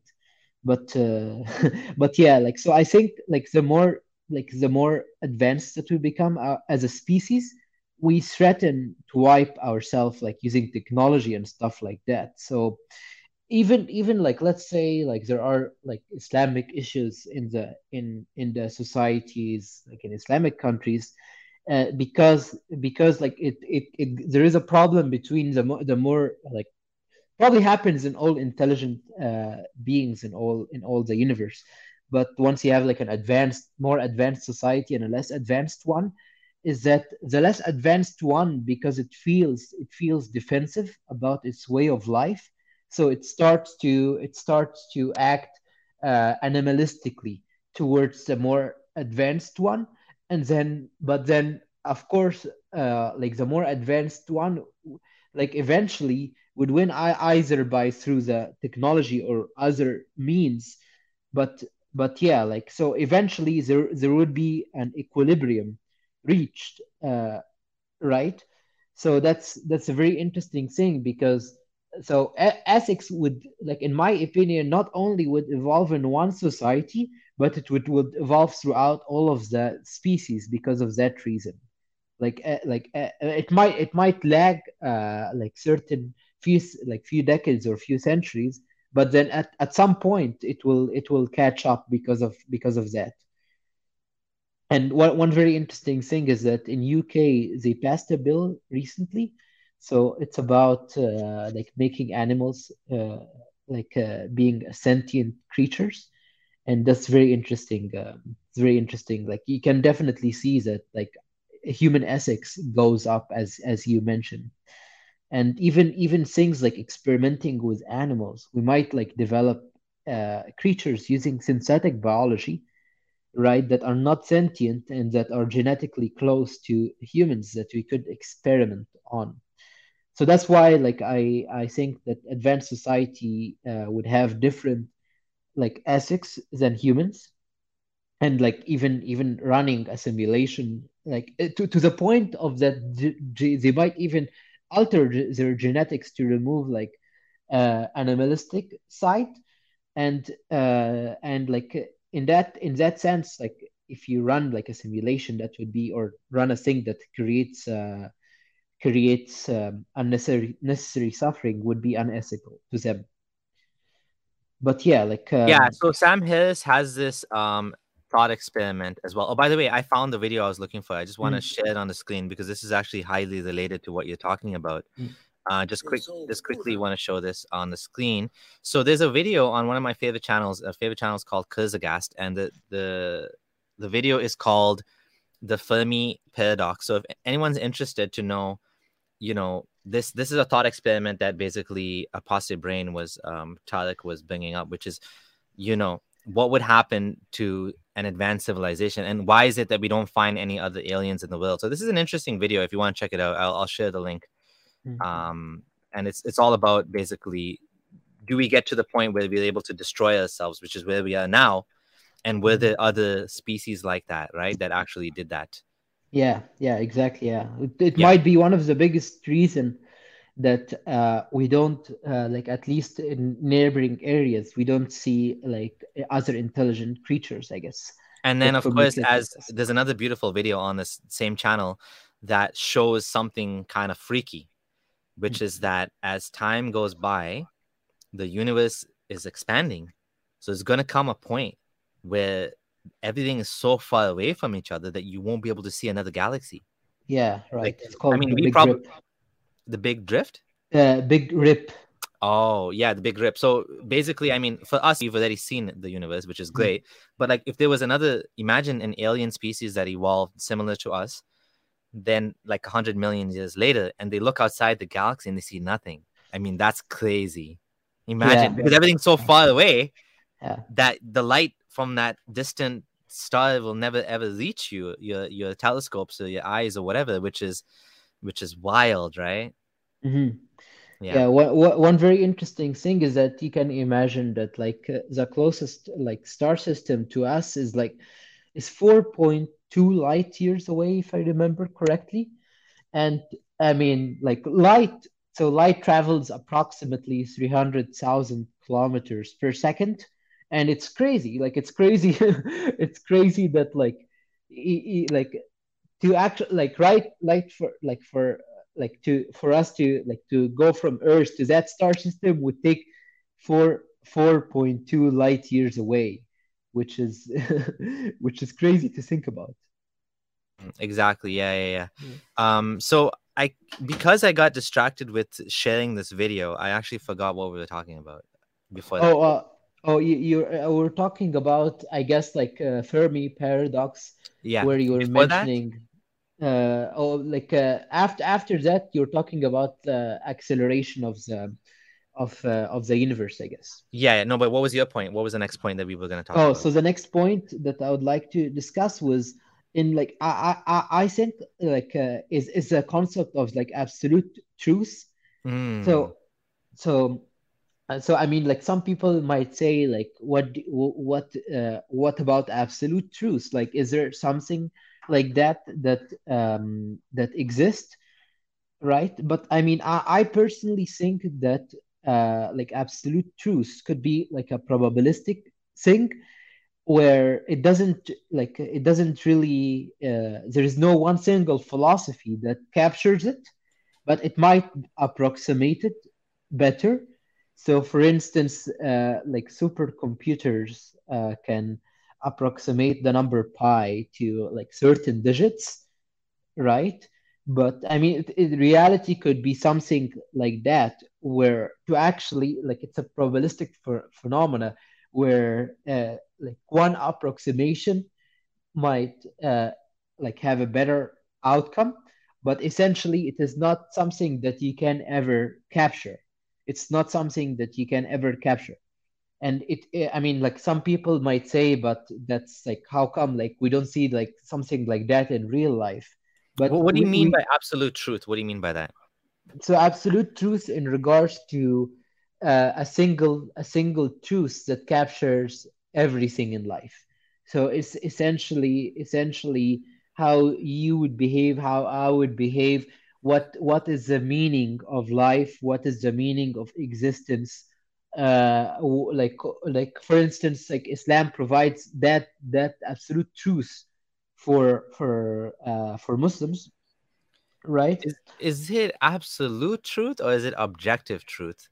No, like the absolute truth is like is is some like I mean to, to them to them it is absolute truth, I guess. To Yeah, to and to to, to Muslims, yeah. yeah.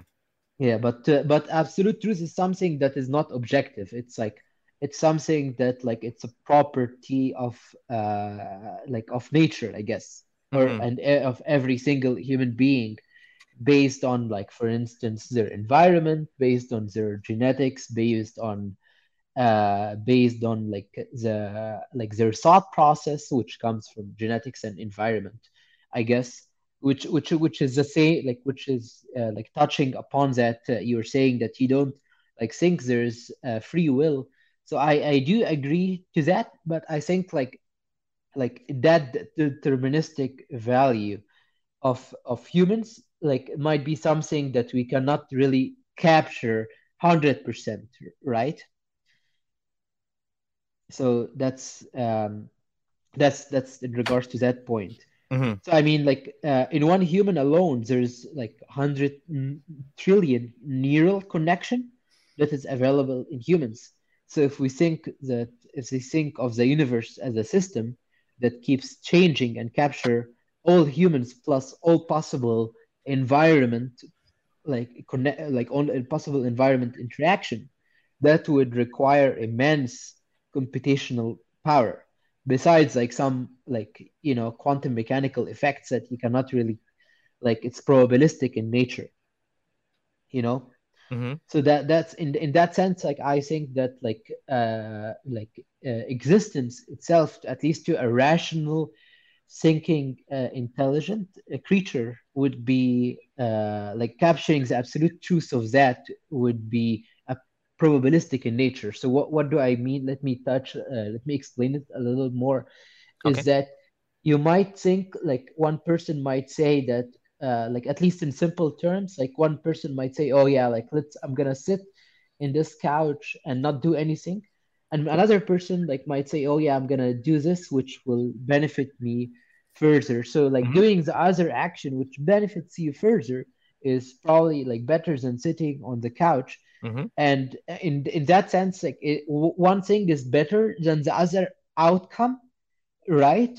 But it, it, it also ca- it doesn't capture the best possible decision that you could make because it only captures part of it because there might be an argument in regards to uh, in regards to in regards to sitting on the couch that like better than uh, like the like going for a run for instance or something like that so it's all like for instance like it might be better to relax so uh so it, it, it, like, it It might be depends on your goals, right? It depends yeah on goals. yeah but no but no no but what i'm saying is that like there might be a single system that like if all humans follow then it will make their life better Okay. based based on like uh based on evolutionary traits Mm-hmm. and based on like happiness uh to them and like uh, other and like so hap so happiness ev- which comes from evolutionary traits which comes like from how they benefit them and the survival of them and their families i guess hmm so one one system might be better to to them more than other system but um, what I'm saying, or what my point is, is that uh, that system is probabilistic in nature. hmm So it's not it's not something that you can write in in a book like and say, oh yeah, like I I'm gonna follow all of those set of rules and then I will be happy hundred percent, you know, or I'll be like my maximum happiness will be reached as a Yeah. as a as a, as a species. And I think Yeah. that I was gonna say it also depends on your goals. I mean, for some people, happiness is not the goal either. I mean, happiness yeah or contentment. I mean, the funny thing is, we've evolved. I mean, this is kind of annoying, but we've evolved not to be happy.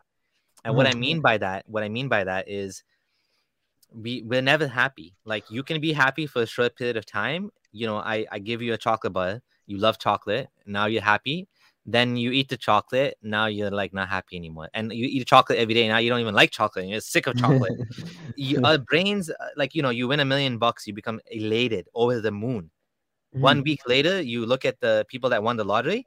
The happiness goes way down. Sometimes even goes below um, where they started we've, we've evolved to want to constantly strive and struggle, right? And to Yeah, yeah. constantly do more. We're not the thing that overrides that is some some drugs can override that. You know, meditation can override that. Uh, Mhm. mindfulness can override that. Like weed, weed is an example. I don't like weed to be Mhm. honest, but like types things like this, they they help you to recenter yourself because uh, uh, evolution wants us to keep running.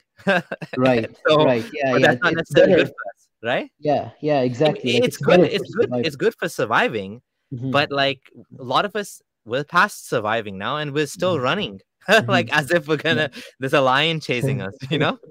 Yeah, we we like the struggle, Yeah. I guess. But but but yeah, like there could be there could be one system uh, that like it's like puts puts those evolutionary needs or, or meets those evolutionary needs better than another system. That that was, I guess, a point that I wanted to take Yeah. across. Yeah. But uh, but yeah, uh, I don't think that system is is in general something that you can have from one set of rules. I think it's like more that Yeah. it's an approximation. I would say, I guess what you're trying, I think what you're trying to say, even though you use the word happiness, is human thriving to maximize yeah, human yeah, thriving. Yeah. So exactly. to maximize human thriving, in my opinion, the best system is humanism, but it's not written in stone. It's flexible and it's based on um, the conditions and the situation, and you know, you make decisions that prioritize human well-being over other things. And unfortunately, you know, sometimes people will will strawman humanism and they'll they'll look at something that America is doing or some countries doing, and they'll say, well, they're not doing the right thing, which is true. Like not everything America does is good or best for humanism. Many you know many of the decisions that are made in America are based on corporate greed. And Mhm. you know, it makes me sad. It breaks my heart to see that if you look at Facebook and you look at the amount of money they make, and you look at year by year, the total profit has gone from zero to billion to 10 billion to 20 billion. It keeps increasing and Mhm. billions and billions and, and it's just like stacking up the wealth. Yet they continue making decisions that that are not in the best interest of everybody the, Mhm. only in the best interest of them so for example there was a facebook uh, whistleblower you can look her up and she she did an interview with 60 minutes and she talked about how instagram they instagram is facebook they know that the feeds are hurting young women because it it promotes unhealthy um, body expectations or whatever right? and they know this they they're like a very smart company. They have all the tools they have data scientists they have everything. They have the facts in front of them. They have internal reports saying you can reduce the amount of harm being done to young women by changing the algorithm in this way. Of course Mhm. you'll make a little bit less money but you'll basically save lives okay? Like at the end of the day they're saving lives. Yet they don't do that. They're maximizing the profit. They put the they crank the thing all the way up to make the most money at the cost of social repercussions to the society. And they don't care. So that's not that's not humanism. That's obviously corporate greed. And you know thankfully there's people that like put the hand up and said i've been trying to make an you know raise this issue to the community uh, to the to stakeholders at facebook and they're just ignoring me. Right? The Mhm. system is made to make money and that's what it's doing. So you know it's unfortunate that you know we have advanced companies and that are able to do these things and take care and make a little bit less money but still they're focusing on money which is unfortunate and that's not what humanism is about you know and i'm glad that people are actually uh, uh, uh, whistleblowing and, and making a big deal of these things because someone has to take them to account for because they're making profit but the side effects the society is paying it's not fair.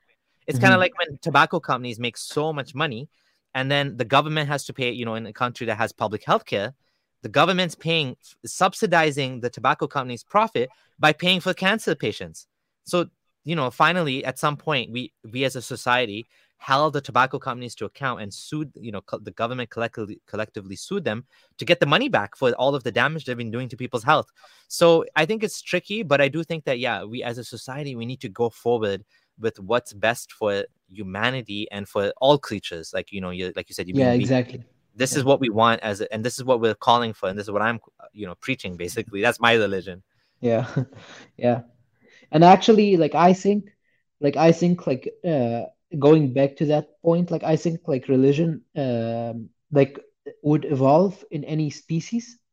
So I think that, like, uh, so in any species in the universe that evolve higher intelligence, I mean, in the lot, uh, and and why in the long run it could be yes, like why I think it could be useful in the long run for human development.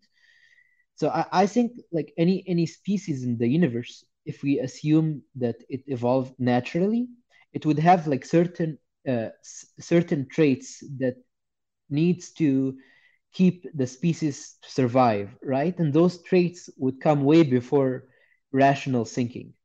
So those traits could be translated uh, as religion or philosophy that are adapted by like a society at large.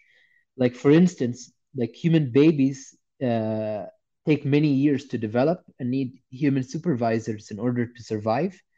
That's why, like for instance, uh, human babies don't even recognize themselves until like three to four years old or something like that. It's called mirror recognition test. But uh, but yeah, if we evolved in the sense like so that's why we evolved the sense of community and the sense of belonging. So also like also having a community uh, gives away a higher chance of survival rather than a single family. So even if the human baby babies develop right away in short period of time, this uh, like even even if the human babies developed in short period of time, uh, it might be even better to survive in a group more because like it would be good for collaboration and stuff like that. So maybe certain uh, mental health comes in human like certain good mental health like good mental health comes in humans uh, and is evolutionary like some like some evolutionary uh, things are not being met and that could be accounted for by having some sense uh, of belonging or a community. So like humanism i guess provides that like for like i guess like atheists and stuff. So i guess like religion uh, like provided those things as but it, it has many other negative aspects that lagged uh, people behind. Yeah for sure uh for sure the religion has evolved for a reason and um sorry? Sorry about that my son was making noise there. Um yeah i was gonna say religion evolved for a good reason obviously and um yeah so like sapiens um yuval harari talks about this in sapiens this belief in a shared um spirit you know a shared god belief. It actually probably united homo sapiens to to defeat mm-hmm. the other competing you know like for example neanderthals and stuff like that. But i think again you know based on a collective evolution you, you know we need to get past these ancient you know barbaric stone age yeah bronze exactly. age religions you know? Yeah exactly exactly and uh, like for instance like some people might say like there are like mental health issues that like uh, ex-muslims get and stuff but that can be explained. For instance like imagine like having your own community and then all of a sudden because you're ex-muslims you're you're you're, you're not anymore uh, surrounded by that support right? And you're by yourself. So you get like negative side effect because of that because we we have better uh, mental health when we are in a group i guess. And i think that like sir like that's um uh, that's yeah. evolutionary speaking i guess. Yeah that's for sure. That's for sure um that when you lose religion you sometimes miss out on some of the benefits of the community. And yeah. so definitely we do need a replacement for that. Mm-hmm. Yeah. But it has many negatives like for instance like the concept of identity. Uh, it provides a way to dehumanize uh, like other other humans. Like so for instance that identity could be a religious identity such as islam. So as as humans like empathy uh, like evolved for us but we also had to have the ability to kill other humans mm-hmm. uh, right? Because there was group attacks and stuff like that. So but that that thing comes by dehumanizing them. So that's why for instance in world war ii like uh, america used to like make a lot of um, like i guess like negative tv shows about nazis and stuff like that right? And painting them in a in in in not in, uh, like in a different color in order to make uh, in order to like for for the soldiers to kill them to be able to kill them right and it comes mm-hmm. like with any type of war that like you're dehumanizing the other individuals so you don't see them as humans anymore right so you see them as other things yeah right? yeah yeah mm-hmm. that and that's what that's what all of these um so i think religion you're right it does contribute to this problem and of course there's other evil systems like fascism and nazism that actually did the same thing that other the other people and made yeah. it easier to kill them. And uh, of course islamic extremists do the same thing. They they say oh you're not because you're not allowed to kill muslims but they say oh these guys are apostates and they'll do that to their own people. For example anwar sadat because he you know he made an, a peace treaty with israel. They said he's right. an apostate and they killed him. As extremists do these things right yeah yeah exactly. Yeah. like and and and like when you uh i guess 600 point i wanted to like talk about right now but i forgot. But, so okay well, if when you do remember let me know. Um okay. one thing that we we were planning to talk about was al azhar and al azhar's what are they saying? They're calling something oh yeah yeah yeah. One one very interesting thing is that so al azhar like for the people that don't know like it's a famous islamic uh, establishment in egypt right? Uh, so it's like I guess like very famous among Muslims, and uh, they were saying that uh, they were asking a poll and asking people uh, wh- why do people become atheists and why why do they become ex-Muslims? I guess, and they were asking a poll for people, and uh, and like who wins this poll will get like fifty thousand dollar or no fifty thousand Egyptian pound, which is Mhm. like divided by twelve, so that's like you know about three thousand dollar or something like How, how do you win? So like if if they like your ideas or something like that, Oh, okay, okay. yeah. So like if they like if you if they like your ideas, uh, like then then they, they will like uh, they will like give you give you that money. So I, I guess like it's like to be uh, like uh, to be accurate, it's like it's more like four thousand uh, one hundred, uh, like Oh, it doesn't. Either way. Anyways, so what happened? Yeah, so what happened is that like they made that poll and like you know there like one lady came to the national TV and asked and asked why. I still follow it uh, like even though I live here. But uh, but yeah, like uh, she was saying that uh, many people are becoming ex-Muslims and stuff like that, and we need to fight this disease. So you were saying it like as disease because it's catastrophic, as like in their words, to de uh, destabilize the society. I don't know how you destabilize the society by by being ex-Muslim. We don't like we don't do anything like in that in that sense. Yeah, But yeah.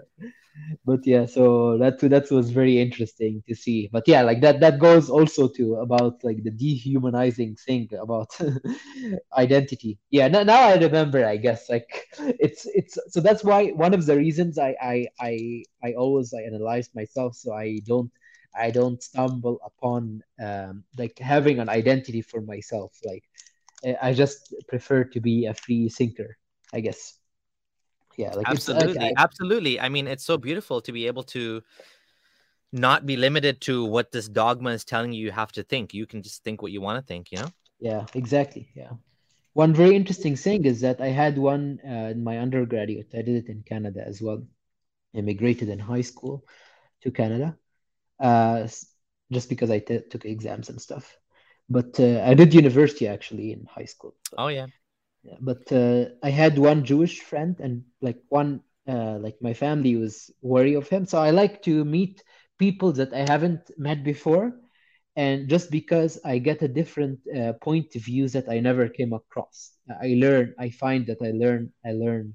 I learn from that.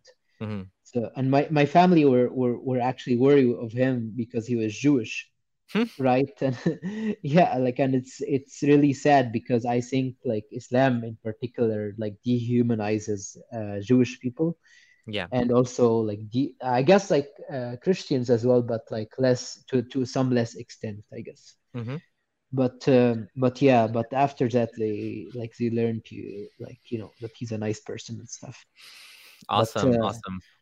But yeah like after after uh, like also like some identity issues that comes like from religion it might it might not allow you to like explore things like genetics AI or other areas of cosmology because like it would contradict with your religion so I remember I had a friend from Afghanistan in during my undergraduate. He was a Muslim, and uh, it was very sad because the guy was uh, like oh, very smart with mathematics, and he was also smart in physics as well. Uh, he's taking physics, and uh, uh, because he started having doubt doubts because of his because of physics, then he left he left physics altogether, and I find that very sad. Uh, so so it's like uh, that? I Why? Why? Well, I'm sorry. What was it in physics that caused him to? I don't So it was it was about like the Earth being round, I guess. And, Like the Earth being flat in Islam, I guess. Like So this guy was a flat earther because I Yeah. actually don't know any Mus. I mean, I know one. I mean, I know one Muslim who thinks the Earth is flat. I don't know many of them. Yeah, he thought that like the Earth is flat, and also like uh he, he was telling me I, I didn't tell him that I'm an ex-Muslim. He was telling me that I just wanted to understand him better, I guess. So uh, he was telling me that like he, he's also like starting to like starting like because due to critical uh, critical analysis and stuff like he's starting to see like contradictions in in in Islam. Uh, and then he decides that like uh, because of uh, because of that he thinks like that uh, him pursuing physics and uh, science in general would would be contradictory like it would it would drive Oh, him away wow. That's Yeah, so wild. it's I mean, he's probably on the right track because I, you know, many many early scholars did say that the Earth is flat based on the Quran and Sunnah. They they do Mhm. say that. Most Muslims don't take it that way, but I guess if you study enough physics, they might and science in general, it, it will actually cause some doubts. And I guess he he was seeing in advance that he was already having issues yeah, so exactly. instead of instead of allowing his worldview to be contradicted or even reconsidering his Islamic worldview, because some people are able to do that too. Like, okay, well, maybe the Quran's not talking flat earth. I'll, I'll still be Muslim, but I'll just throw that part out. And then Yeah. maybe this hadith is kind of bad, but I'll just throw that out. And then eventually they're like, ah, I don't believe any of this. But this guy was like, okay, I don't want my iman affected. Was he Salafi by any chance? Yeah, he was he was he was a hardcore Salafi. Knew it. I knew it. All right. but yeah, like it's quite sad to see that. But uh, I mean, I mean, like so, I think like identity issues uh, could could cause that, and I mean, like that's all that's like was basic physics. So imagine like going to co- like if you went to cosmology or something like that and started like exploring uh like other aspects like for instance there is a certain like uh like called cyclical cosmo like cyclical cosmology that uh, could explain uh, what happened before the Big Bang. So imagine uh, that was like by Roger Penrose, who famous mathematician who won the Nobel Prize in physics um, recently in 2020. But uh, but imagine if we went to that extent. So I mean, so I guess like he he knew what would happen in the future.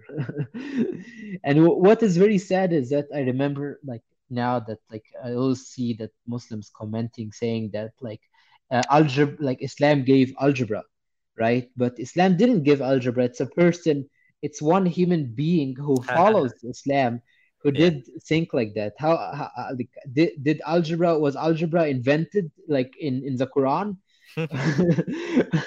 and like even like mathematics did not originate like by Islamic society. It originated by many societies like Egyptians, Greeks, and Byzantine, like uh, people from Iraq, etc. Mhm. Right? So, so yeah, that's it's very collective human effort that's building on top of previous knowledge, right? yeah, exactly. Like I, that's And why I don't. Sorry to cut you. Uh, no, go ahead. Oh, I was just gonna say that like that's why I say like when you say like when someone says like Western values, I don't think of them as Western values. I think of them as humanistic values, right? So like Exactly. Yeah. yeah. Yeah. So The I West mean, doesn't own them, right? yeah, like one, I don't think you can pinpoint one idea to one single human being. It's a collective effort that, uh, especially to rev- revolutionary ideas, it's a collective Mm. effort that allowed for you to do that. Yeah. I was gonna say, um, there's a comment, one comment I want to deflect saying I must have been the worst Salafi ever. Um, again, I'm just gonna be the, all the Salafis I know, every single one of them, not one of them believes in flat Earth. There's only one guy I know online. Two people. I mean, I do get comments on my YouTube channel saying you you dummy, Earth is flat. You know, look it up, and they send me some propaganda videos. But like that's not a that's not a common belief among Muslims. Let's just put it like that. Salafis they tend to be more likely to fall into flat earthism, but I think in the modern world, most people have made peace with like the science in the Quran. Would you agree with me? I don't know if it's different in Egypt, but in Canada, not even one Muslim was a flat earther that I know. Not even one. And this Yeah, is like yeah, I agree. Yeah, yeah. Like in Egypt, uh, they do they do like say even even say the acceleration of the universe uh, is be like it's mentioned in the I mean, that's that's the yeah. that's more common. That approach is way more common. That change the Quran to make it fit science, not throw out all of science. I mean, this this Yeah. sort of conspiracy thinking is like obviously it's not limited to Islam. There's lots of Mhm. flat earthers that are not Muslim. Most of them are probably not Muslim, but Mhm. a lot of Christians are flat earthers too, for the same reason that it to them the Bible, the way they interpret it. And then of course there's Christians like, for example, Dr. Hugh Ross that does the opposite, that believes that the the the this, the, the science is accurate in the Bible, which is weird, but Mhm. you know, there's different ways of taking it, right? Yeah. Um so yeah, regardless, anyways. Um So what was it so what was I gonna say? Yeah, go ahead. Uh, so I was just actually, I have, so I mean, I am a closeted ex, uh, like I'm a closeted atheist, right? So, uh, so I have like many Muslims friend. So just because like the reason the reason being uh, is that um, I mean I understand them better. Like I like I instead of like dehumanizing me and stuff like that, then I understand how their brain works. Like and how yeah, of course. and how and how they like rationalize through things. I find it pretty interesting. But uh, one person was like uh, giving me like uh, I have haven't heard uh, Amr Khalid since a long time. He's a famous preacher like Abdullah Rushdie. But one very interesting post that uh, my friend gave me was about Amr Khalid saying, uh, like the issue is, recently there happened a big issue with Facebook. Uh, and people uh, couldn't log in and stuff like that. And uh, because of COVID and stuff, then Amr Khalid started saying that see like we are as humans we are so weak and like like don't put your eggs in one basket and god can like this happens because like god uh, like we're not uh, like you, you need to give yourself to god and you need to do this for god and we are weak etc and he kept rambling so i couldn't like keep going like watching the videos but i mean his video but i understood his point so I mean, one one thing I wanted to touch upon is that like like if we keep understanding science and like engineering, then we could even prevent like natural disaster from happening, right? So even like uh, we could even like uh, vac- like for vaccines and stuff, we could have like much research that goes into these things, and like things like even like like natural disasters that always Muslims say occurs. We could use like um, environmental engineering.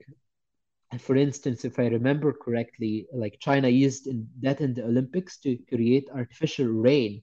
So in the future, we might be able to like control Earth to that extent that we don't need to say that we are weak to you know like and we we need to turn to God. Like what what I don't like about the Islamic mentality, and I think like it's a very negative thing, is that um, instead of looking towards solutions and instead of like looking for a rational answer they look for they look for uh, a, uh, an answer that that will not help whatsoever right it will not help uh, in the long run it will not help in the short run.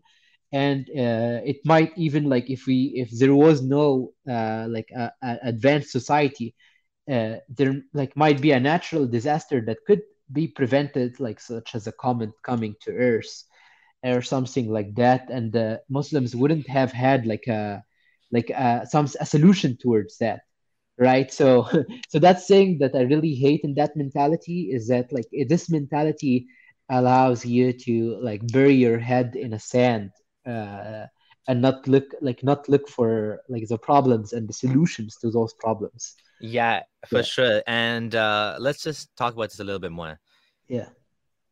We human beings, and and I think thought experiments are so helpful to show why religion or Islam is false in particular, because the thought experiment is something that it doesn't have to be true, but it it could be true.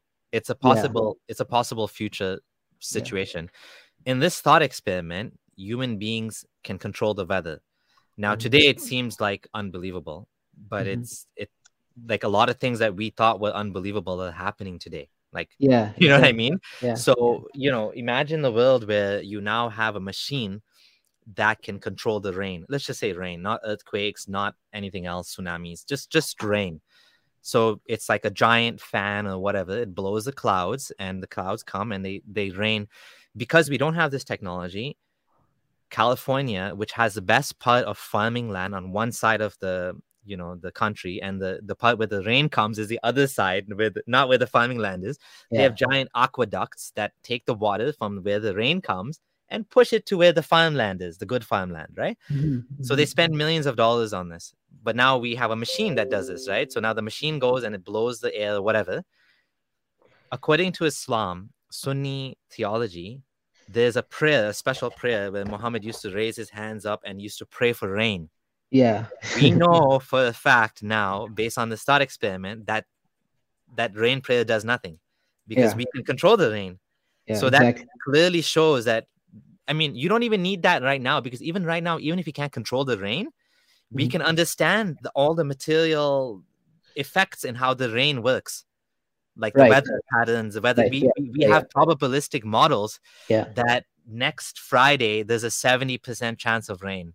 Yeah, I was just gonna say that. Like we we have to like right now we can predict like the weather to a very accurate, uh, like a hundred almost hundred percent accuracy, right? And like I mean, There's a running there's a running joke that the weathermen they always get it wrong. So sometimes it's Mhm. wrong, but it's better Yeah. than it's better than 50% chance. It's not it's Yeah. not pure luck. There's some science behind that and the you know, I don't know the exact accuracy, but yeah, be, the further away it is, obviously, the less accurate it becomes because Mhm. there's more and more variables that are affecting the, exactly. the thing. But like, for example, for tomorrow, I mean, most of us would, if we're going to go to the beach, we just look up the weather. We'd be like, yeah, the weather tomorrow is sunny.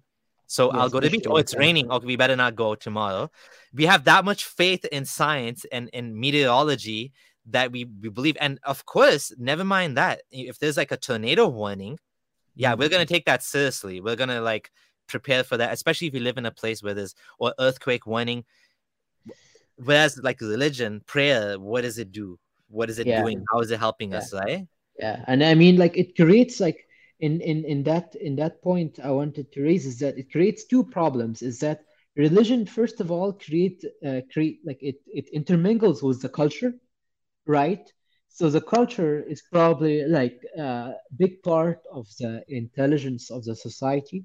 Like maybe I would say like 40% like you know culture and like 60% genetics or something like that. But yeah, like uh so this this type of attitude like decrease decreases like the um, scientific uh, minds in in in in societies where like Egypt, for instance, right? Yeah. Can you explain why what how that happens? like yeah, like for instance, like uh, let's say let's say you do you do like sometimes you do things uh, because you're you're like you're engulfed in the uh, culture and you don't really uh, think about them.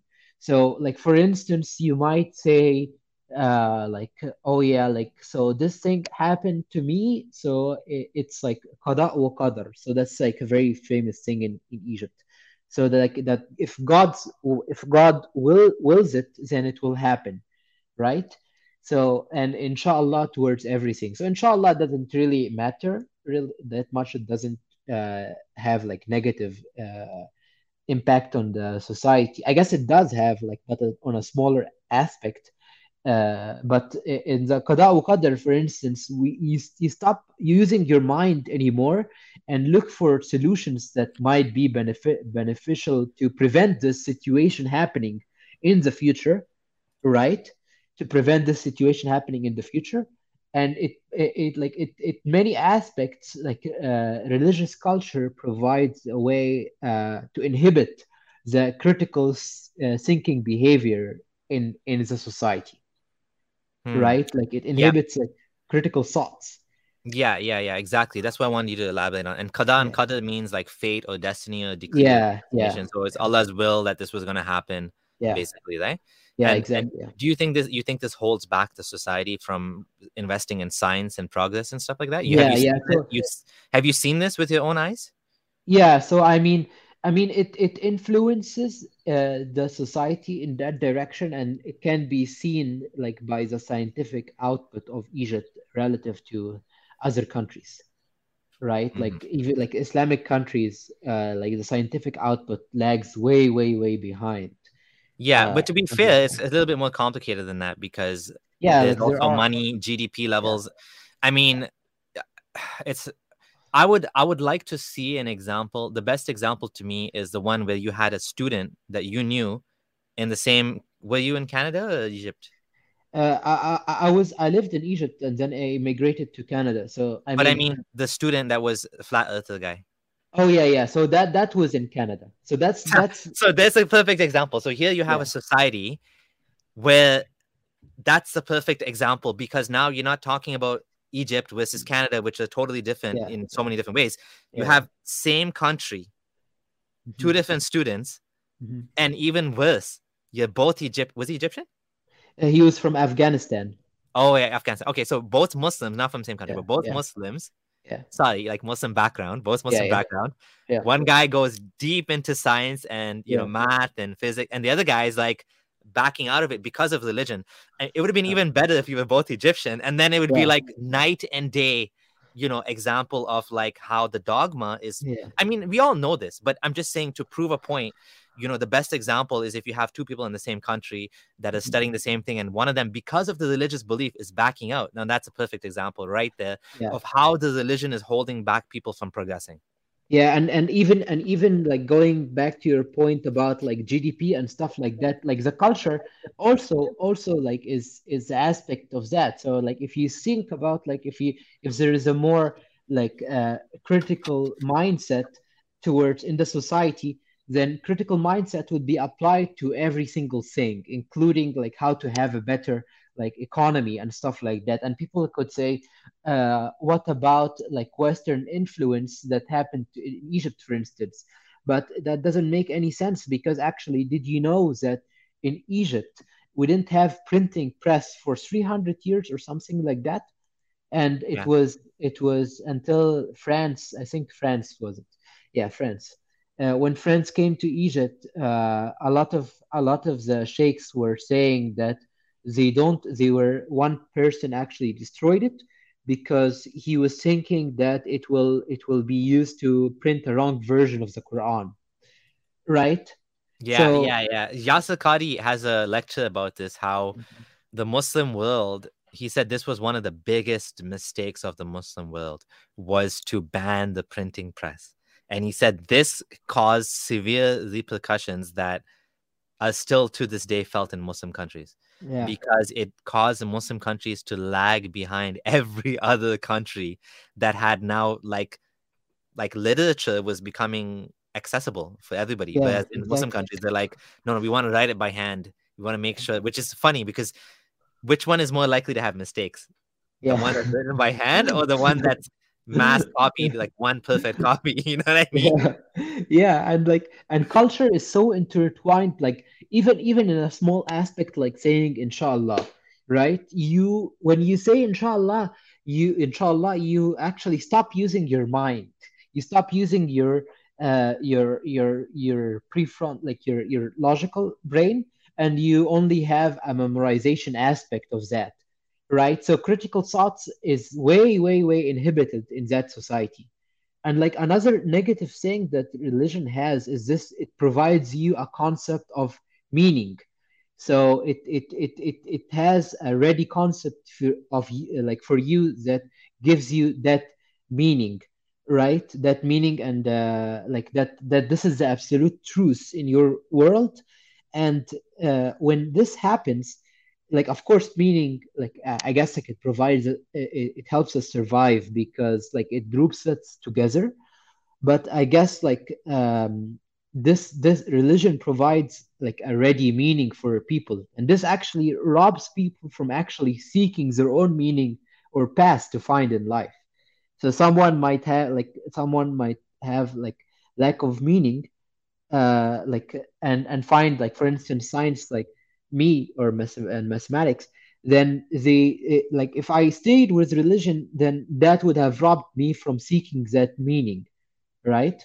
And like religious people saying that like some people like who are atheist are nihilistic or whatever but i think like i, I think the reason that this happens is that like it's a it's a response mechanism for people who are like who were brought up in abrahamic values or like you know like saying that like those those are the meaning etc etc and then like all of a sudden you you strip that apart and then all of a sudden you have uh you have that robbed uh, like you, you have you don't know what is the meaning in the world then your brain is confused. So i think there is a protection mechanism for the brain to become depressed as like it shuts down until it finds something else to help it start to, as a way to enforce survival better i guess mm-hmm. absolutely and uh just sorry i'm trying to see it on my camera here uh, for those of you who are enjoying the stream, it's been two hours now, and if you stuck around with us till the end or just joined, please do give it a thumbs up. That's very helpful yeah. to the almost algorithm. and uh, yeah, we're almost done. I want to share this. My friend just shared this with me. This is interesting.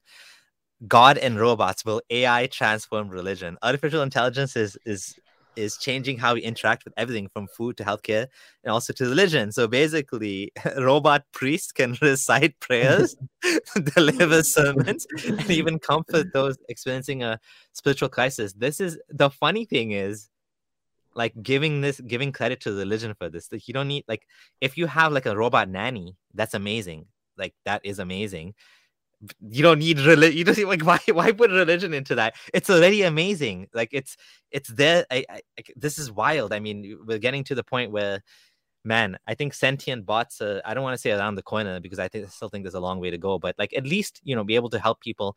And you know we we our brain doesn't know the difference. Like if you put on VR goggles, it feels real. Like it feels like you're walking on top of a building or you're like in an airplane. It feels so real. So like when you see a face and it's smiling and it's talking to you, from all intents and you know for all intents and purposes, maybe this will be one way of delivering help to people that. Um, I mean, right now it's more expensive, but eventually this might become actually an accessible way of giving people mental help, like someone to talk to. It's someone to talk to. Some people, a lot of old people, don't have anyone to talk to this robot could talk to them and they'll feel like they're mm-hmm. talking to a real person because the brain sees someone smiling and eyes you know it gives empathy and you know well isn't that amazing like doesn't that that's beautiful i think yeah yeah it's, it's, nice. it's, it's kind of funny that um giving it a religious context though so so yeah we've been talking for two hours um is there anything else you want to share before we um end off i by the way those of you who want to contact um Tariq, check the comments, uh, the description. There's a link to a Facebook account. You can message him on there, and um, yeah, that there's that you can contact him that way. Um, would you would you like to add anything else? Any other topics we missed? Yeah, one final uh, point that I wanted to talk about. So, so in regards to like human limitations, so like what I do is mathematics and physics. So mathematics like is an exact science. So in the sense that it's based on an axiomatic system. So axiomatic system is like a system of rules, and then using those rules, you get uh, like you use using logic, you get uh, results from that. You get theorems and results from that. So, uh, for instance, however, mathematic like we use our brain to rationalize uh, in about the world right? So there there might be a, a better approximation that that we don't see like like for instance we don't cannot imagine really big numbers so our axiomatic system might be limited and also like our like we probably don't understand uh like we probably don't understand like probabilistic value like probabilistic things that well so even even that uh, like we cannot comprehend that well, so our axiomatic system will not be able to capture it uh, that well, right? So, uh, so I mean, like in that sense, we might be limited to the things we can uh, like possibly understand or analyze uh, using um, mathematics and and and in translate that translate to physics, I guess, because mathematics is the language of physics. But uh, but yeah like i think that's uh, like like that limitation also comes comes across like in in uh, in viewing religion as well right so i mean it, it, how it how this links to religion is that um, there might be an absolute truth that actually uh, give gives humans a way of sur- sur- thriving but um, but uh, like to actually hold it like to actually it's like to hold it's probably a very very hard thing to do. So that's i yeah i find that uh, very interesting. And one final uh, one final point uh, that i wanted to say is that like some people like some just just because i want to close this off like is that like some people might say like okay yeah so what like there is a i don't know if you've heard about it but there is a kalam argument where uh, yeah like i think one of the kalam argument is that like if the universe had a beginning uh, then it started like it had a creator or something like that. But uh, i mean the universe it could cycle in between like big bangs and then at some amount of time like there is a theorem in mathematics called poincare recurrence theorem is that it says that like after like in a dynamical system after a long like a long but finite time uh, that system goes back to initial conditions. So there might be like it, the, like it, the universe might go back to the to its initial conditions again and cycle in between like big bangs and and again going back to initial condition and that seems like a far uh, like um, yeah like it doesn't it doesn't it wouldn't have like the contradictions that we we have about like an intelligent creator i guess yeah mm-hmm. Yeah, absolutely. And just want to say thank you for joining and for, you know, this discussion, for setting up that Facebook account for people can contact you. And uh, it was a great conversation. I definitely resonated with a lot of the stuff you said. Uh, so it was lovely. And uh, yeah, we, we should get together again at some point, you know, if you're ever in in in my area we can talk about that offline uh you know i'd love to meet you and uh definitely felt like you're a brother and you are actually my brother because i'm yeah. saying yeah same thing same thing we'll, we'll definitely be in contact yeah and really yeah. enjoyed uh, i really enjoyed like our discussion today it's really same. it was really nice same and and so just to end off then just want to tell everyone thank you uh for the super chats um stop scamming man and everyone else and um just want to say thank you to everyone for continuing to support the channel, continuing to be here, and to support people in sharing their stories and you know discussing uh, fighting it out in the comments with there's uh, a fellow muslim in the comment that's going on about something else. Sometimes i get a little bit distracted but we i'm gonna i'm gonna update the description with all of the links that we discussed and um, one more thing i do want to share which i think is important and does help me which is my patreon if anyone would like to support the channel um, this is one way to do it.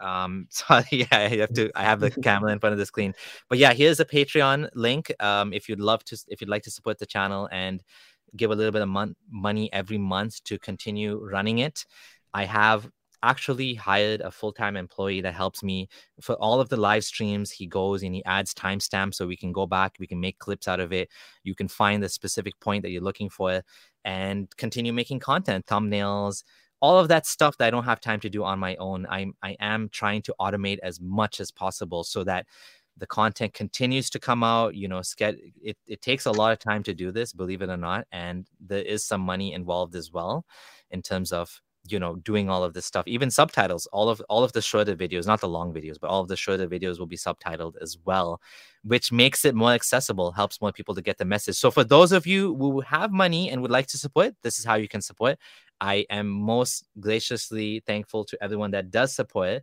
um, including John Stopman, Dee Bordeaux, Simon Roper, everyone that's actually donating already. I think thank you so much. I do appreciate it, and it does help for sure.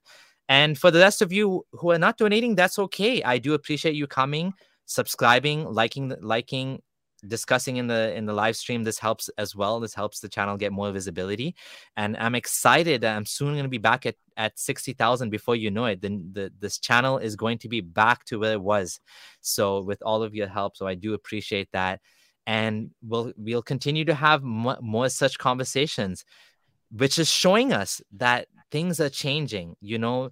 The when when when Tariq left Islam when I left Islam a to- two totally different times. And you know yesterday I I met a bunch of people. We went out for dinner people that I never met before ex-Muslims. And many of them were like you know I really appreciate that what you're doing because this helped me like watching your content and I was amazed to meet people that said I've watched like 90% of your content. I'm like, dang, that's a lot. But it it it helps. Like it helps people that are, you know, confused and wondering and in a state where they don't know whether they're right or wrong anymore. They they were taught one thing, you know, and some people, you know, it just they just need a little push, a little bit of encouragement to be to be told that you're on the right track.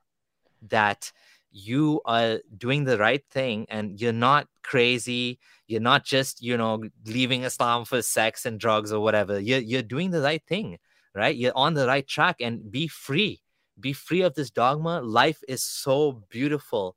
Wouldn't you agree uh Tariq? Yeah. life is so beautiful yeah, without islam. Yeah. yeah definitely. And like you know i i spend most of my time like like studying and like uh, seeking like the truth about existence and, and the world. Like i don't know how muslims say oh yeah like if you're ex-muslim or atheist then like uh, you're you're gonna like have sex in the streets and like sleep with your sister. And like you know like do this and do that. Yeah. like uh, you know I, I i i like actually when i uh, i don't have like any suffering in the world like and i like you know seek the truth about existence and being like recently being uh, like vegan was very very nice experience for for me. So that's like you know like like so i i mean uh, like so don't like dehumanize us like and i i, personally i have like um like i have one friend who knows that i'm atheist and he's muslim and like uh, we still like we're still friends and sometimes go into discussion as long as like it's not um it's not about even if it's religion as long as like i respect him and stuff like that then it's not a big deal. Absolutely and that's the world we want to bring. A world where it doesn't matter whether you're atheist or Muslim or Christian or Buddhist, whether you're black or white or gay or straight or doesn't none of that matters. All that matters is that we have a different opinions, but we respect each other and we're able to have conversations. We're able to work together for a better world. That's what we want, right? Yeah, and, exactly. And uh, someone's asking, how can you watch for two hours? You know, this this thing is engaging. Like I, I sometimes when I when I tell people we're going to talk for two hours, sometimes like really, and it, it ends up being two hours because yeah. the time flies. Yeah, I didn't I didn't I didn't even know that I was kind of scared that like I was not gonna uh, able to say all of my points, and I, I just I just found like we're at one one fifty like one hour and fifty minutes, and I was going really fast through things exactly and and that's why there's also a podcast format so those of you you know you, you don't have youtube premium and you can't watch on your computer or phone or whatever it's like the video takes too much battery or whatever just download the the podcast and just listen to it on there that's an easy way to listen right? And um, this is we're doing this for the better world so um, i will be making clips as well uh, out of in so I try to find the best parts of each interview and post those in- independently as well, so that people that don't have time to watch the full thing can go and check those out. But yeah, that's a wrap, folks. Uh, thank you and uh, thank you, Tariq, and we'll hopefully have you know more more positive interactions with you. And of course, guys, Apostate Brain is a, is also a subscriber to the channel, and so yeah, he'll yeah. be in the live stream, in other live stream So you, welcome him on the next. You know, we'll we'll be talking and stuff. We'll be keeping in touch. So that's a wrap for everyone, and uh, see you at the next live stream. I don't know if we're doing ep- epileptic prophet um, this Sunday. I got to talk to Gondal, but if we are, then I'll see you at that one. Otherwise, I'll, I'll see you at the next it. live stream, which will be next week. So uh, take care, everyone. Stay safe, um, stay well, and um, stay away from Islam. Bye. See.